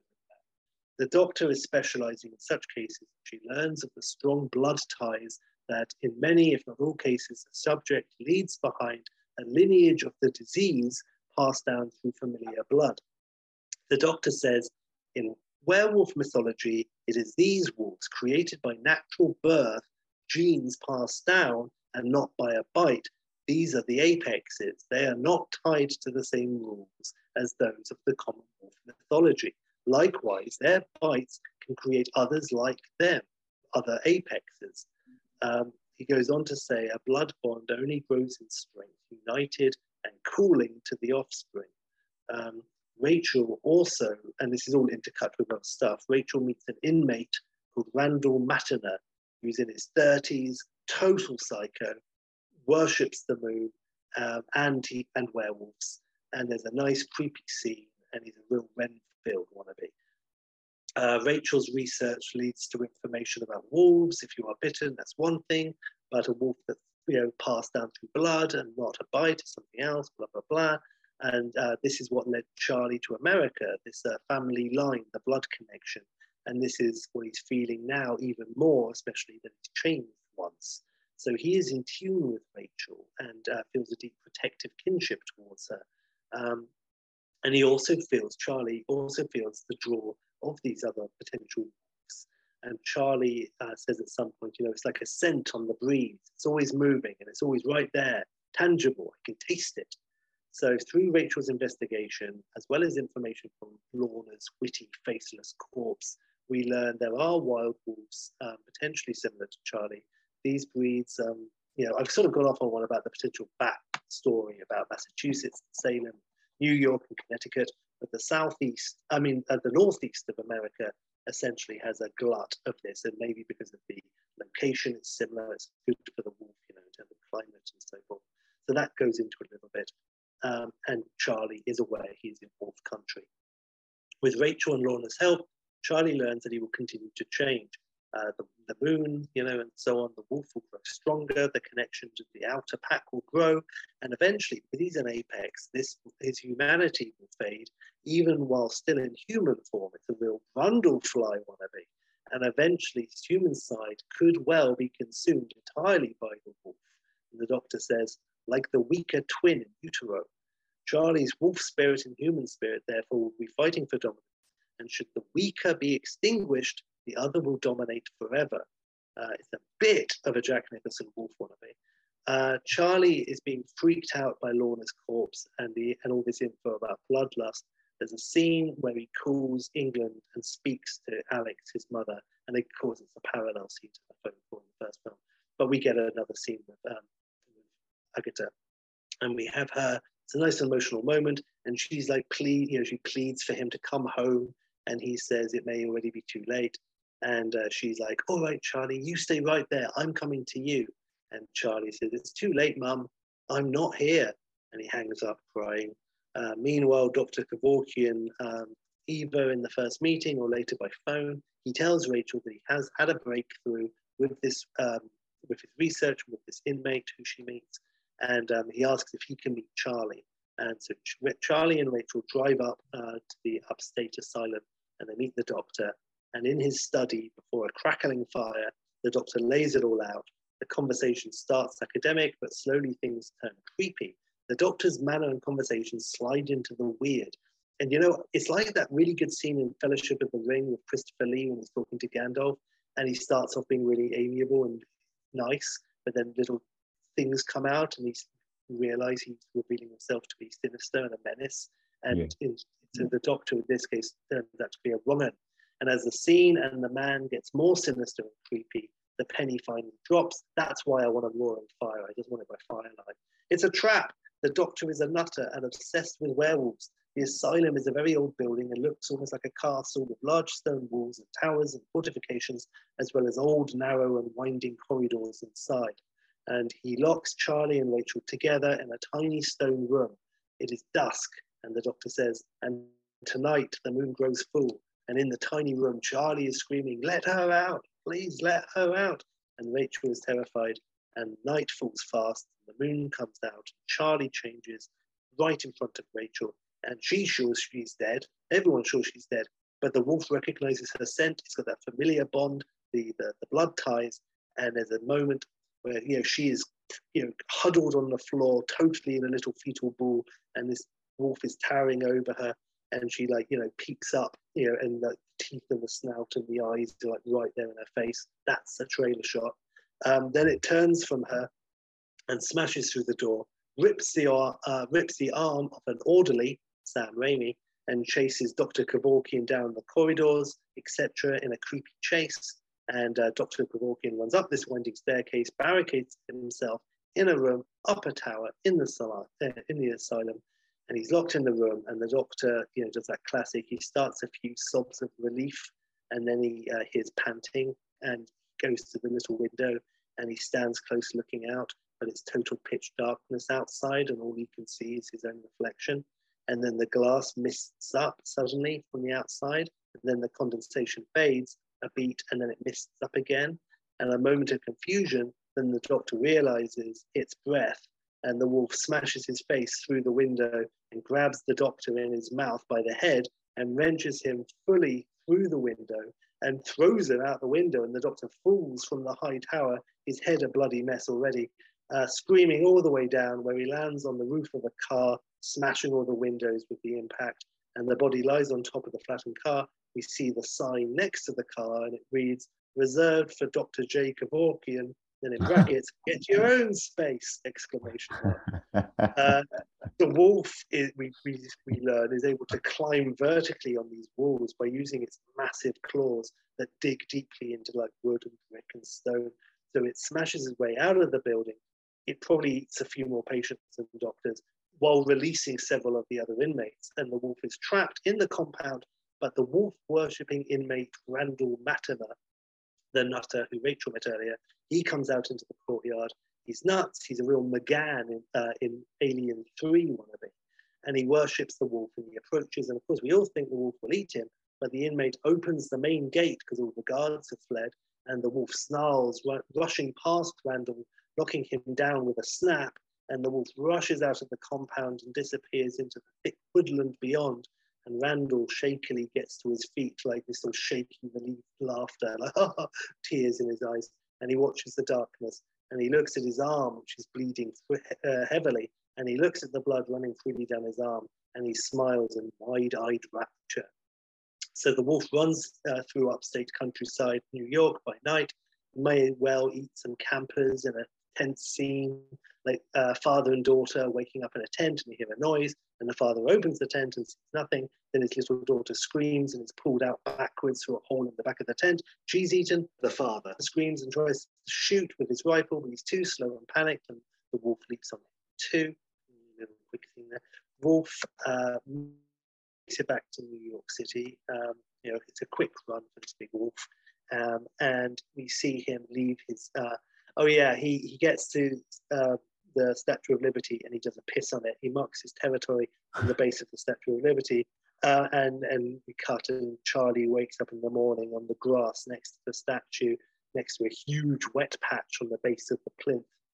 And you know, Charlie steals a sweater and some jogging shorts from a tourist stand. Pure I Heart NY, all of that. Charlie gets back to Rachel's place, the brownstone near Central Park West. He enters the third act, the druggy pimp thief Claude has been telling the police to look for Charlie as he's sure he killed Lorna. And he follows the detective, Detective Garnett, and tracks down Charlie at Rachel's. And it all converges at once. Um, the police, Claude, Rachel, as well as um, uh, dead, including Lorna. Charlie feels he's putting Ranger in danger, uh, if not from the wolf, but by his own blood ties to her. Now, at the moment, he doesn't know if he ate her in the tower. So he has to find out. But he's worried, you know, he will turn her or he will kill her. And he needs to see first if she's okay and alive, and then we'll leave forever. Daytime, it's morning, it's pretty busy. He gets to Rachel's uh, brownstone, and she has made it home um, before the police got to the asylum. And, you know, she's fucked up, but she's sitting in the kitchen and pale, and she's having sent her family away. And Charlie gets to the front door and rings and speaks into the intercom to her and he tries to talk to her, but she's terrified of him. And he gives her like this little emotional speech about being sorry, about sorry for all of it, sorry for his father, sorry for the pain. And it, of course, is again similar to David's phone conversation with her 18, 19 years previously. And he says he just wanted to see if she was alive and he now will leave. And he starts to walk away from the door. Rachel inside is in two minds, utterly torn. She gets up, moves to the front door, Outside, Charlie hears the door unlocking behind him. He smiles, he turns.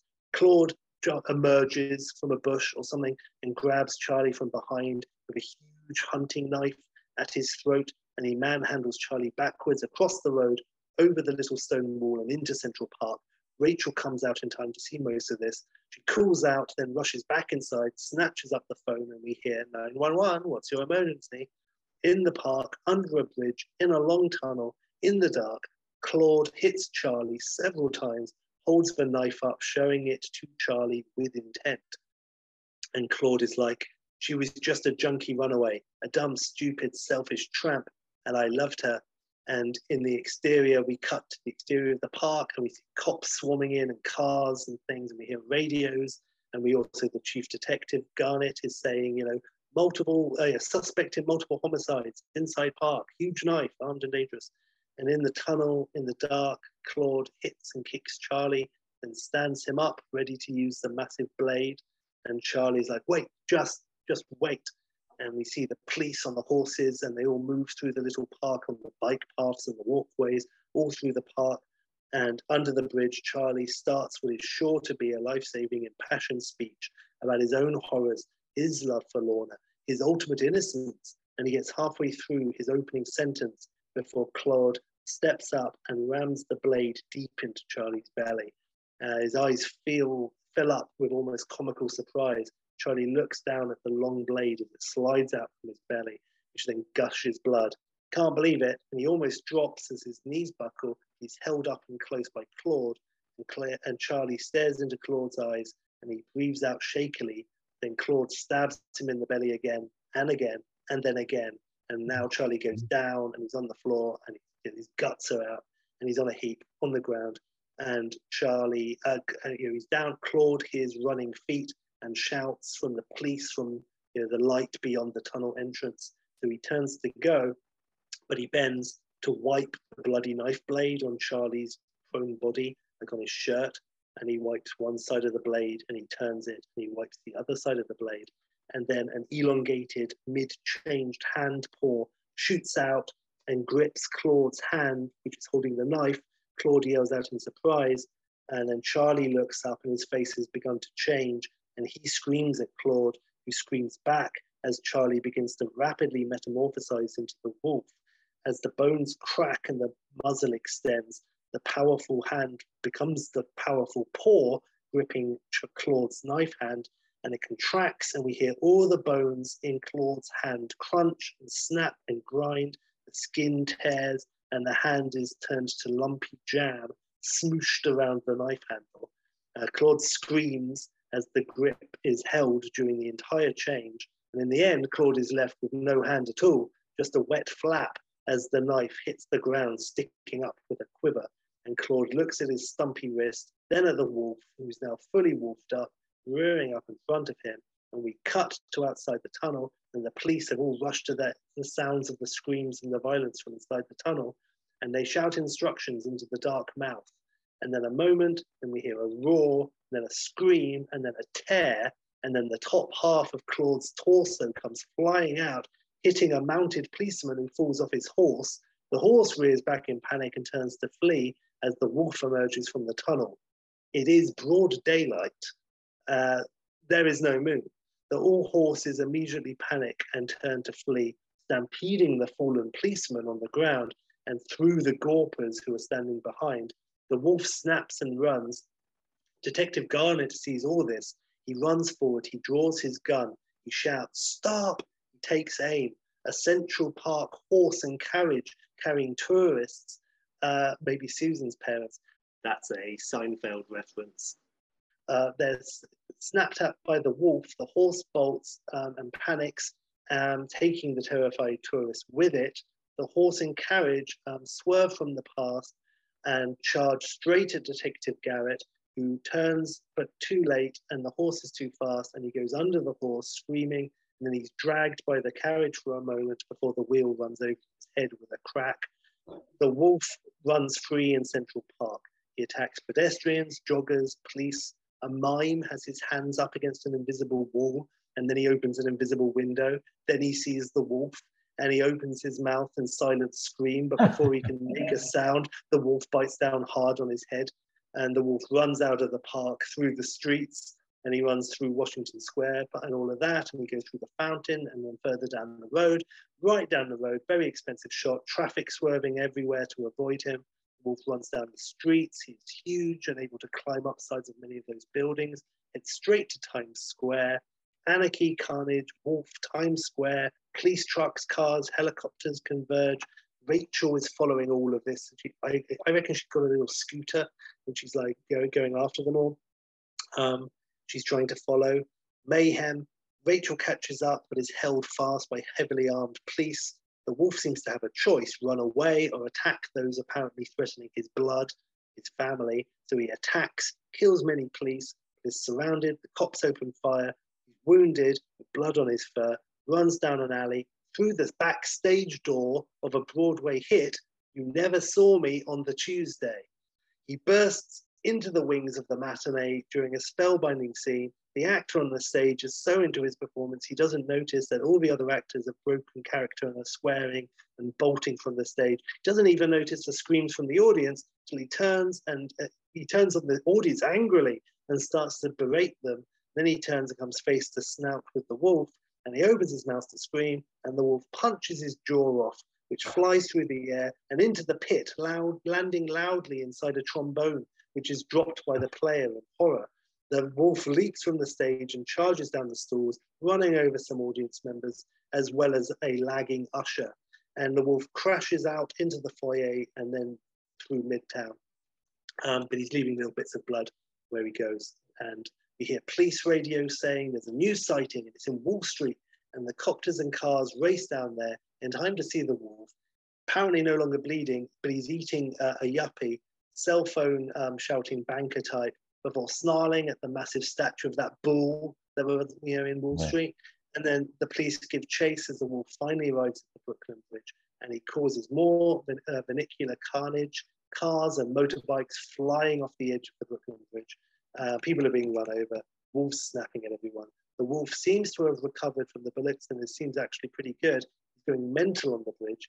Uh, Rachel arrives on the scooter, weaving between the wreckage. Wolf sees her and approaches, Rachel approaches the wolf, understanding the blood tie stuff. But this time now, suddenly, Rachel notices, and so do we, this time the wolf actually seems intent to cause her damage and harm and is approaching her with absolute menace. Uh, it snarls and it's about to pounce when the full firepower of the NYPD opens up on him and he's shot the fuck up and he staggers back and he falls from the bridge and he falls he crashes down into the shallows of the Hudson, down below on the muddy bank. It lies bleeding as more police.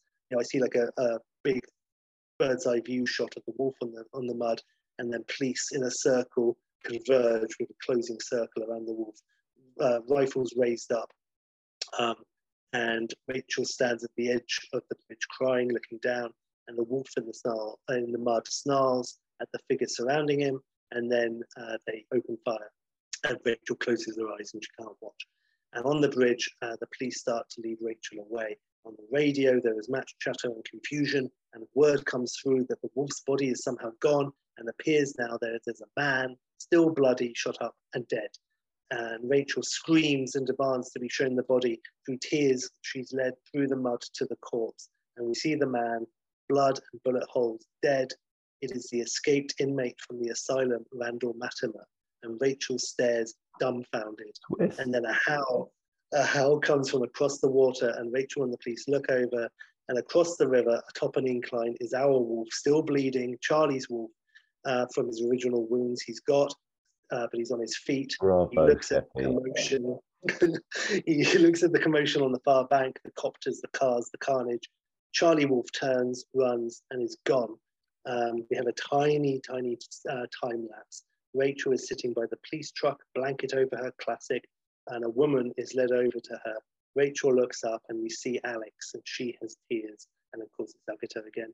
And Rachel is like, You're his mum, right? I saw your photo. And Alex is like, I am, yes. And Rachel says, Well, he's gone. Not dead, but he's gone forever. He was weaker than the wolf. And Alex says, They always are.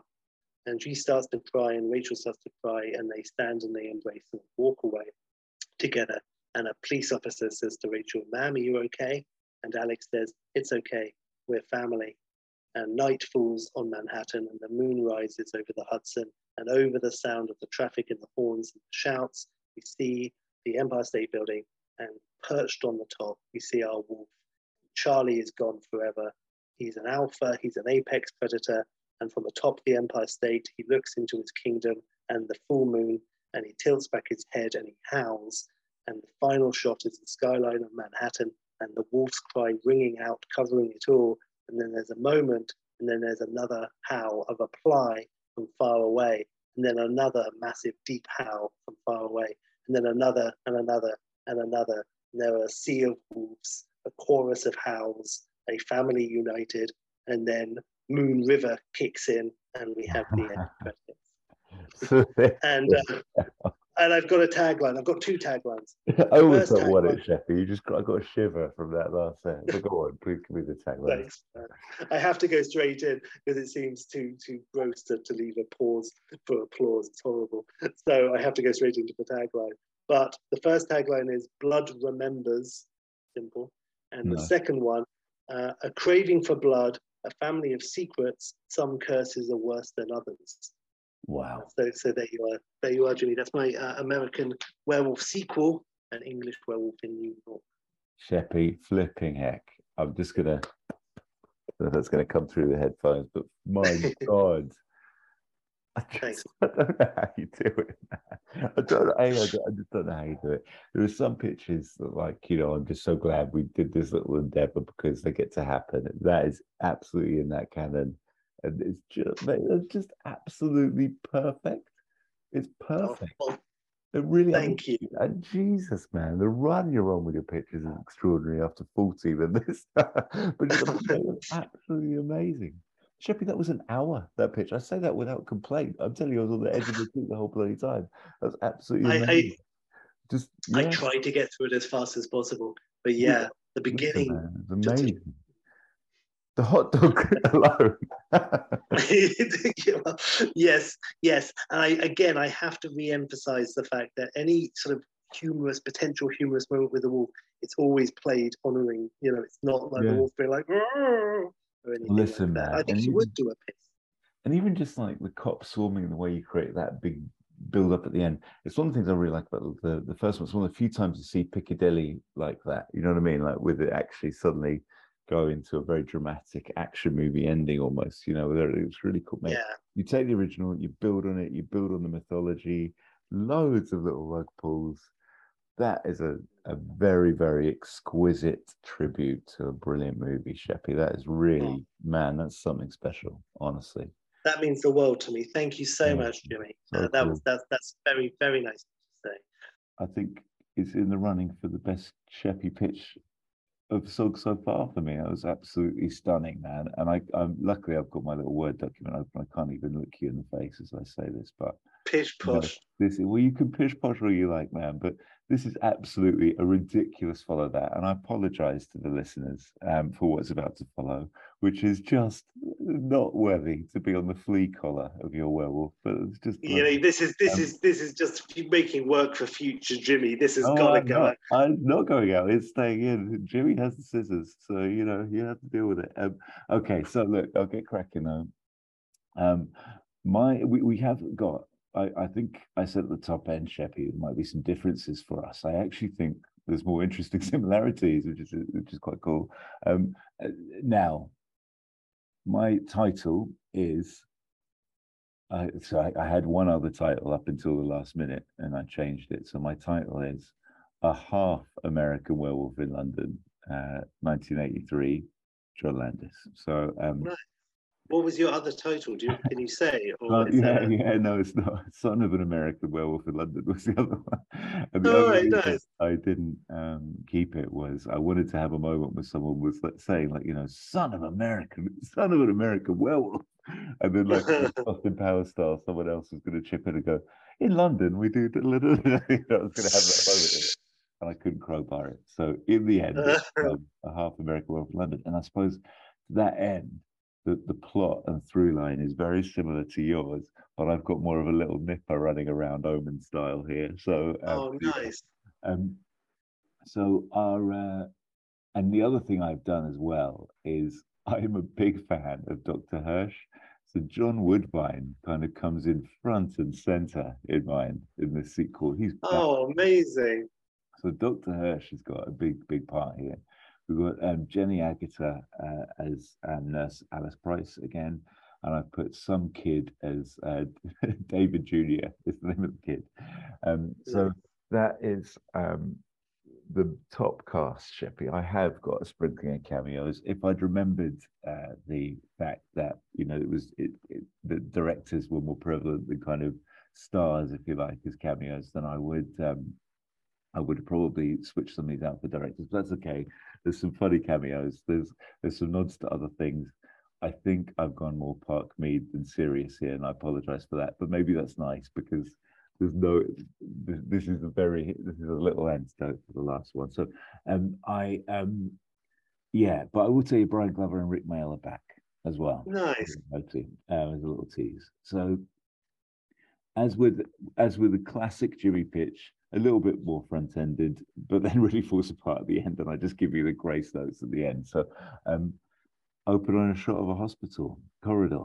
So we can hear breathing, a bit muffled. It almost sounds like a growling snarl, sounds muffled, sounds like it could be a werewolf. Turns out it's actually Nurse Alice Price giving birth. There you go, Sheppy. So exactly the same opening scene. I love it. Um, we go straight to um, post birth.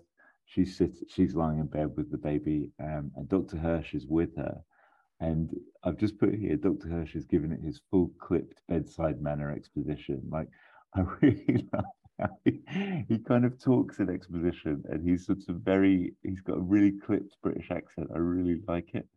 Um, and I sort of, I feel like he's just a tone below Matt Berry. like, you know, like, oh, yeah. funny like Matt Berry. Like, he just, I like serious enough. Yeah. I like how he's bulletproof when he goes into the slaughtered lamb. Like he's not rattled. Everyone else is rattled around him, and he has a nice sip, one sip of his, you know, of his drink, and then you know, he's totally cool. And he's just had a massive drive. And he's going to drive all the way back, but he, he's cool as a cucumber. So yeah, I like that. and um, and then now uh, basically his exposition, the best of is, you know, now given the parentage, every full moon we must keep him under guard and that wonderful sort of, you know, sort of said, I'll just repeat myself there, a bit of an edit for future Jimmy. But yeah, uh, I'll, I'll, say that one again. Oh, blimey. Here we go. Um, uh, so, you know, it, it, what he said, he he's talking to uh, Nurse Price, and he says, you know, given the parentage, every full moon we must keep him under guard. And um, and Agutter's back saying, you know, it, should we tell Dave's parents? Should they know they have a grandchild? And he goes, no one must know, Alice. You know, so um, this boy, this young man is at least half you, Alice, but we can't be sure if he really is fully human. And then we get the title card of Half American Werewolf in London.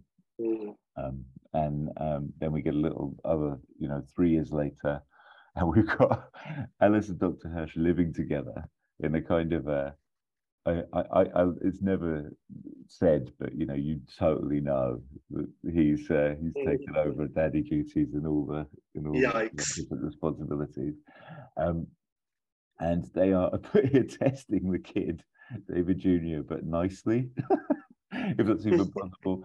But just you know, I suppose doing whatever they need to do to just see um, whether he's showing signs of uh, turning um, and they're also kind of protecting him from the wider world because it was obviously a huge incident in Piccadilly Circus. Um, and, um, one of the small little things, you know, we've obviously got this toddler, um, David Jr. One of the small little things Dr. Hirsch is finding around his, um, you know, he's uh, ostensibly given up his time at the hospital, or at least juggling his shifts with creating this little test center but he's sort of complaining about the uh, the various transformers that are scattered around on the ground that the kids been playing with. This is the 80s, Sheppy. And um, and anyway, every full moon, the boys starting to show signs of agitation. And um, one full moon night, Alice has to go into work. Hirsch is looking after the kid. He trips on one of the transformers and knocks himself out on a transformer before he can restrain the toddler as a precaution. Um, sure enough, and straight in, I've gone for uh, this isn't going to be as, uh, as as will be probably more appropriate a werewolf lore, Sheppy. Um, uh, teenage metamorphosis. We're not waiting there. The kids metamorphosis into a wolf cub, um, and we've got I've just put some amazing Rick Baker effects here, and um, I don't know if we really gave full justice to Rick Baker earlier, did we? But we talked about it quite a bit actually at the top. Probably. We we touched on it, but no, Rick Baker, you know, it was it was groundbreaking, and it looks yeah equally impressive these days. does, doesn't it? First ever Oscar for visual effects. That's nice. Um, but uh, the so anyway, then we, we cut to Alice at work. I said perhaps looking after another spoilt brat. There's a lovely little grace note of the original as well when she's looking after those kids. Um, Oh, then- that little wanker Benjamin, that yeah, little kid who only ever says no, no. What a bastard! He is a bastard. the poor kid. and then uh, so I put like you know essentially with with with uh, Alice at work, um, the kid wolf actually gets out of the facility, and I've put here starts causing chaos across London in little nibbles. So here's some cameos for you. Um, Denholm Elliott is a theatre actor in three quarter Shakespearean garb in a Soho um, alley, having a cheeky cigarette between scenes, and um, and gives it the full "Who's there?" You know how he might sort of do that with his lovely. Um, and he pulls out his prop dagger and starts to walk towards the bins, and then we have a proper scary little jump scare from behind the bins. Um, then we have Robbie Coltrane as a black cabbie. Um, R.I.P. R.I.P. That's exactly why he went in, to be honest. Um, and he's just picking up a well-to-do lady who I haven't cast here, um, and she requests. Vanilla Scales. yeah, Prunella Scales. Let's throw her in as a nice link back to the last pitch, and um, he's picking up a well-to-do lady, um, and who requests Westminster before, with the door open to the cab still, and before she can sit down, she sees the wee werewolf as silent, like absolute terror, jumps out and then starts running away. Um, and of course, the wolf is then shut in the back of the cab. and um, and Coltrane is lost in his own hubris. And he sort of says, Westminster, eh? I'm not one to talk politics in my cab, though. And then the, the, uh, the werewolf, werewolf growls and he goes, Aye, I voted Labour too, you know. So and um, and then we don't actually see what happens next, but we can imagine a gorged Robbie. oh dear. Yeah, and then um, get to so you could That that could really be that could go the full Spaceballs route. You realise, that Bobby's trying to put on the seatbelt, like damn things not connecting.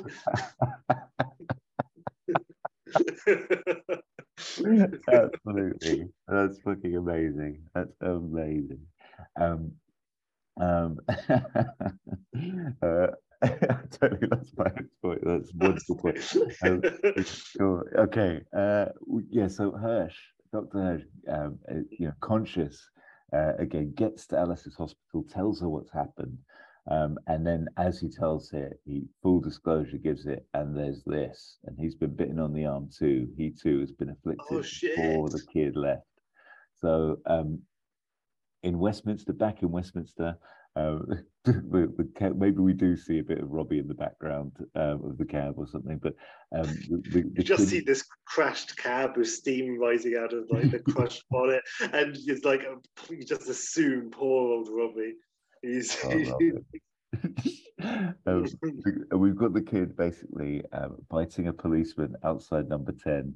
And this, Sheppy, is where I absolutely lose it. Like, I don't even know why I put this in. I saw an opportunity. I don't know why. It's so silly. I don't even know whether, in the chronology of films, well, let me tell you this. I don't think it makes sense. Let's see. And you can correct me because you'll know, I think, instantly, possibly, whether whether I've done this about a chronology. But anyway, inside number 10, um, the actress Janet Brown, I don't know if you know who Oh. she is, you Yeah. is cooking for Dennis Thatcher and finishing Right. a call before she hears a squawk at the end of the call. oh my god, it's like dead. ultimate crossover. or they put me through to a para. Now, I can't even tell you whether you theorize that it was 1983, was already out? 81, man. Oh, amazing. So we're in. We were talking about this last podcast. It's the film I saw at the same time as Condorman in the cinema. Amazing. Sheppy. I'm sorry, I forgot that. I don't keep the dates in, but um, amazing, amazing. Okay, cool. Um, lovely. I knew you'd know Sheppy, as I said. That's great. So look, more chaos there, and um, so I mean, Britain has lost its freaking prime minister due to this. Um, so um, I've got Alice and Hirsch looking for Mark. Um, at one point, they pass an adult cinema with the sequel to the porno from the first movie, which I'm going to call "See You Next Thursday," um, even though of course that makes no sense because he'd never do that because it would have to have a "See You Next Wednesday" somewhere else in the movie instead. But that's okay. Um, and then um, not if it's the sequel. That's true. That's nice. And then um, he's uh, he's outside the cinema and um, and basically uh, he says to Alice, "He may be in here, Alice." And Alice is like, I, I don't think he, he I insist we're as thorough as possible. So Dr. Hirsch goes to check the Porto Theatre.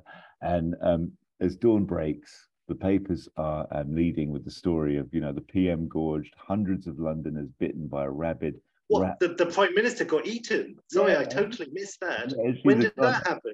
But, what, but was the wolf, the, the, so the way I heard it, it was outside number 10 and there's the wolf is biting a policeman, and it cut to the inside, and Margaret Thatcher's on the phone, and she said, "I think they put me through to a parrot," and that's all I heard. So hmm. I missed any scene of a wolf attack inside number ten. Oh yeah, no, it's it's uh, I, it's more chaos, Sheppy, and I didn't actually give you the full seed or anything, but the prime minister is gone. She's gorged. Okay, I missed that. Yeah, yeah. Um, okay. Fair, not even gone. She's actually been bitten. Um, I should say that, and that's a really key point here. Like, um, because he's only a wee baby, um, we aren't actually necessarily talking about even Robbie and whatnot. I got carried away with Robbie getting gorged as well. But the bottom line is we're talking about wee bites actually rather than pure gorgement. And that's kind of one of the problems we have here, uh, which I'll come to in one sec. So um, the, the, the papers basically don't know what's happened, but the, you know because it's not necessarily as full on as what they saw previously, um, they're trying to guess whether it's a rat, fox, wolf, cub, what's happening, um, and eventually um, Alison Hirsch in their, their search for um, David Jr. find him in exactly the same spot in Piccadilly Circus um, in the alley where his father was killed in the first one. Um, cold, naked, feverish. He's just a little boy, you know. So um, Hirsch uh, immediately reading the papers and seeing what's happening on realizes the gravity of the situation. Um, it's very grave. The next full moon, which is coming obviously the following month, is actually going to be a, a humdinger it's going to last three months and sorry, three nights. And London will be an asylum with all these people that have been bitten because um, so that you know I guess that is the threat here. That, that given it's just a little wee baby, everyone's been like just lightly bitten, lightly bitten, little nibble, and um, and and London might actually have hundreds of werewolves running around. And he's trying to inform the authorities, um, but uh, but no one's taking him seriously. Um, he's still protecting David Jr. while he's obviously trying to tell people, you know, and have lots of uh, fun scenes with the police again, etc. But no one's taking him seriously. Um, goes to the top, but of course, because Maggie has actually in turn been um, given a wee uh, nibble herself, nothing's happening. Um, and uh, and of course, there's a there's a bit with her. You know, we have reason to suspect these people have been bitten by a werewolf, unless we can be sure who's who the next full moon will be three days and London will be chaos.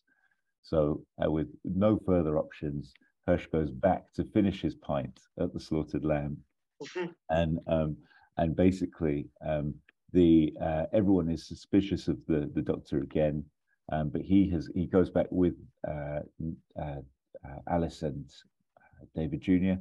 Um, but the, really to seek um, you know refuge and um, and and and sort of feels like that might be one of the few places that might know what to do doesn't tell them about the origin of David Jr. or himself or the fact that he's been uh, bitten too.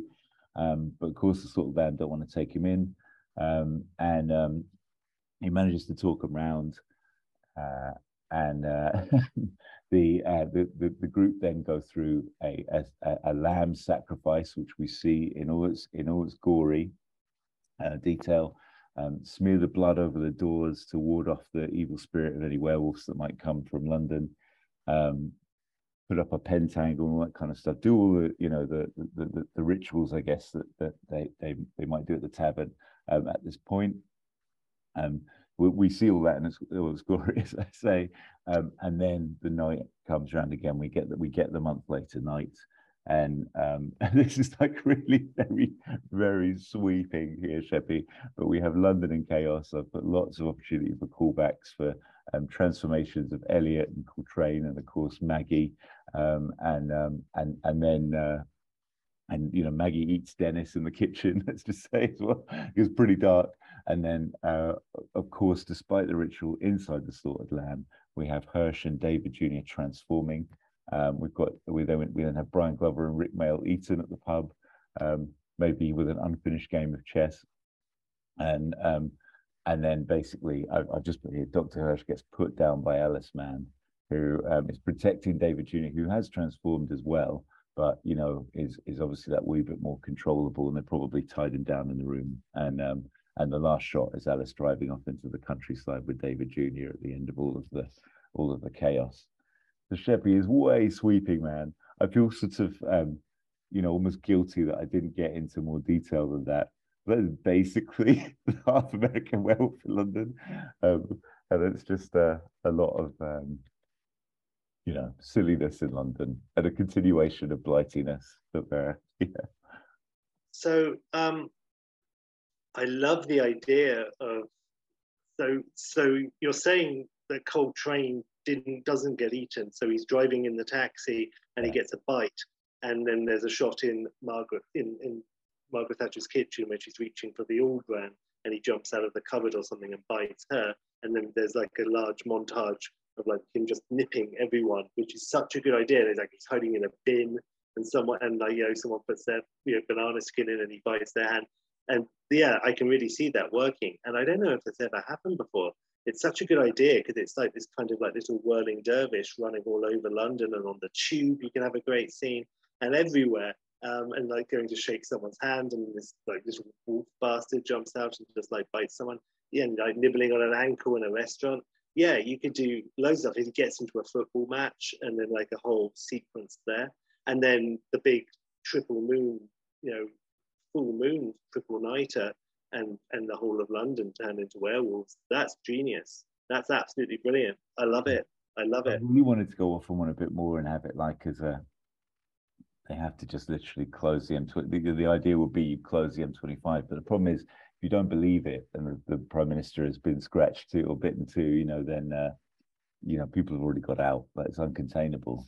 England is uncontainable. Like you know. Yeah. But, um, yeah, I, I, I, I, that that is exactly it, Sheppy. It's werewolf as um, as plague. It's genius. It's genius. I don't think it's ever been done before. Well, Sheppy, I didn't fully flesh it out, literally, uh, but uh, but yeah, thanks, man. Well, look, I I, I think uh, I, I had a bit of fun. Like I, I even in the pitch itself, I got excitable at the thought of Robbie being gorged for some reason, which is really nasty. R.I.P. Robbie, and I and I forgot my own thing. but, yeah, so um, but yes, absolutely, that's the intention. And then this ticking that's time brilliant. bomb, and everyone hiding it from their partners and others. Yeah, and you could play with that as well in the in the month between a lot more. Yes, for sure. Yeah, that's great. I love it. Um, I, you could really you could make it that. I mean, the slipping on the transformer you could have like a great scene where he's just doing the you know fastening the, the things and it's like a big full sense of security and he's like fixing little wolfie into bed and he's strapping him in and then like he's like and there you go and then like he just sinks his teeth in or like just you know there's a big jump. Or you could even have it like as a massive twist near the end where he turns into the werewolf and you didn't know he was bitten and that would be great too. No. uh, i love it. Yeah. Yeah um, no, Jimmy, that's wonderful. Really, really good, and uh, and I liked it very much. Yes. Well, listen. So I, I maintain that was great. I loved yours too, man. So um, I guess there's a final order of business today, which is uh, to give you the pitch for next time. Very excited, Jimmy. It's uh, we're moving from the 80s to the 90s, sir. Oh, I like it. Brace yourself. Um, and we are going to be reunited with a movie that we really both love. I think saw it together at the cinema. Uh, oh. Yep. Grosse Pointe Blank, Sheppy. I'd like a sequel to Gross oh, Point Blank. That's, that's absolutely lovely. Oh, yes.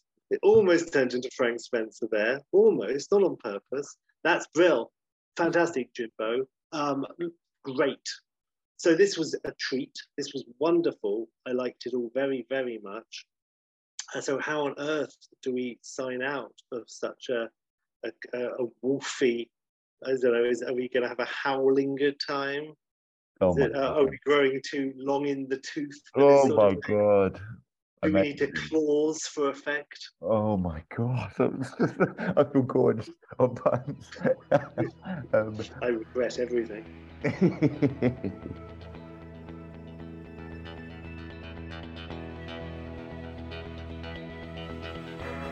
We'd love to hear from you. Please reach out to us at shoulderspod.com or shoulderspod at Twitter, Instagram, and Facebook.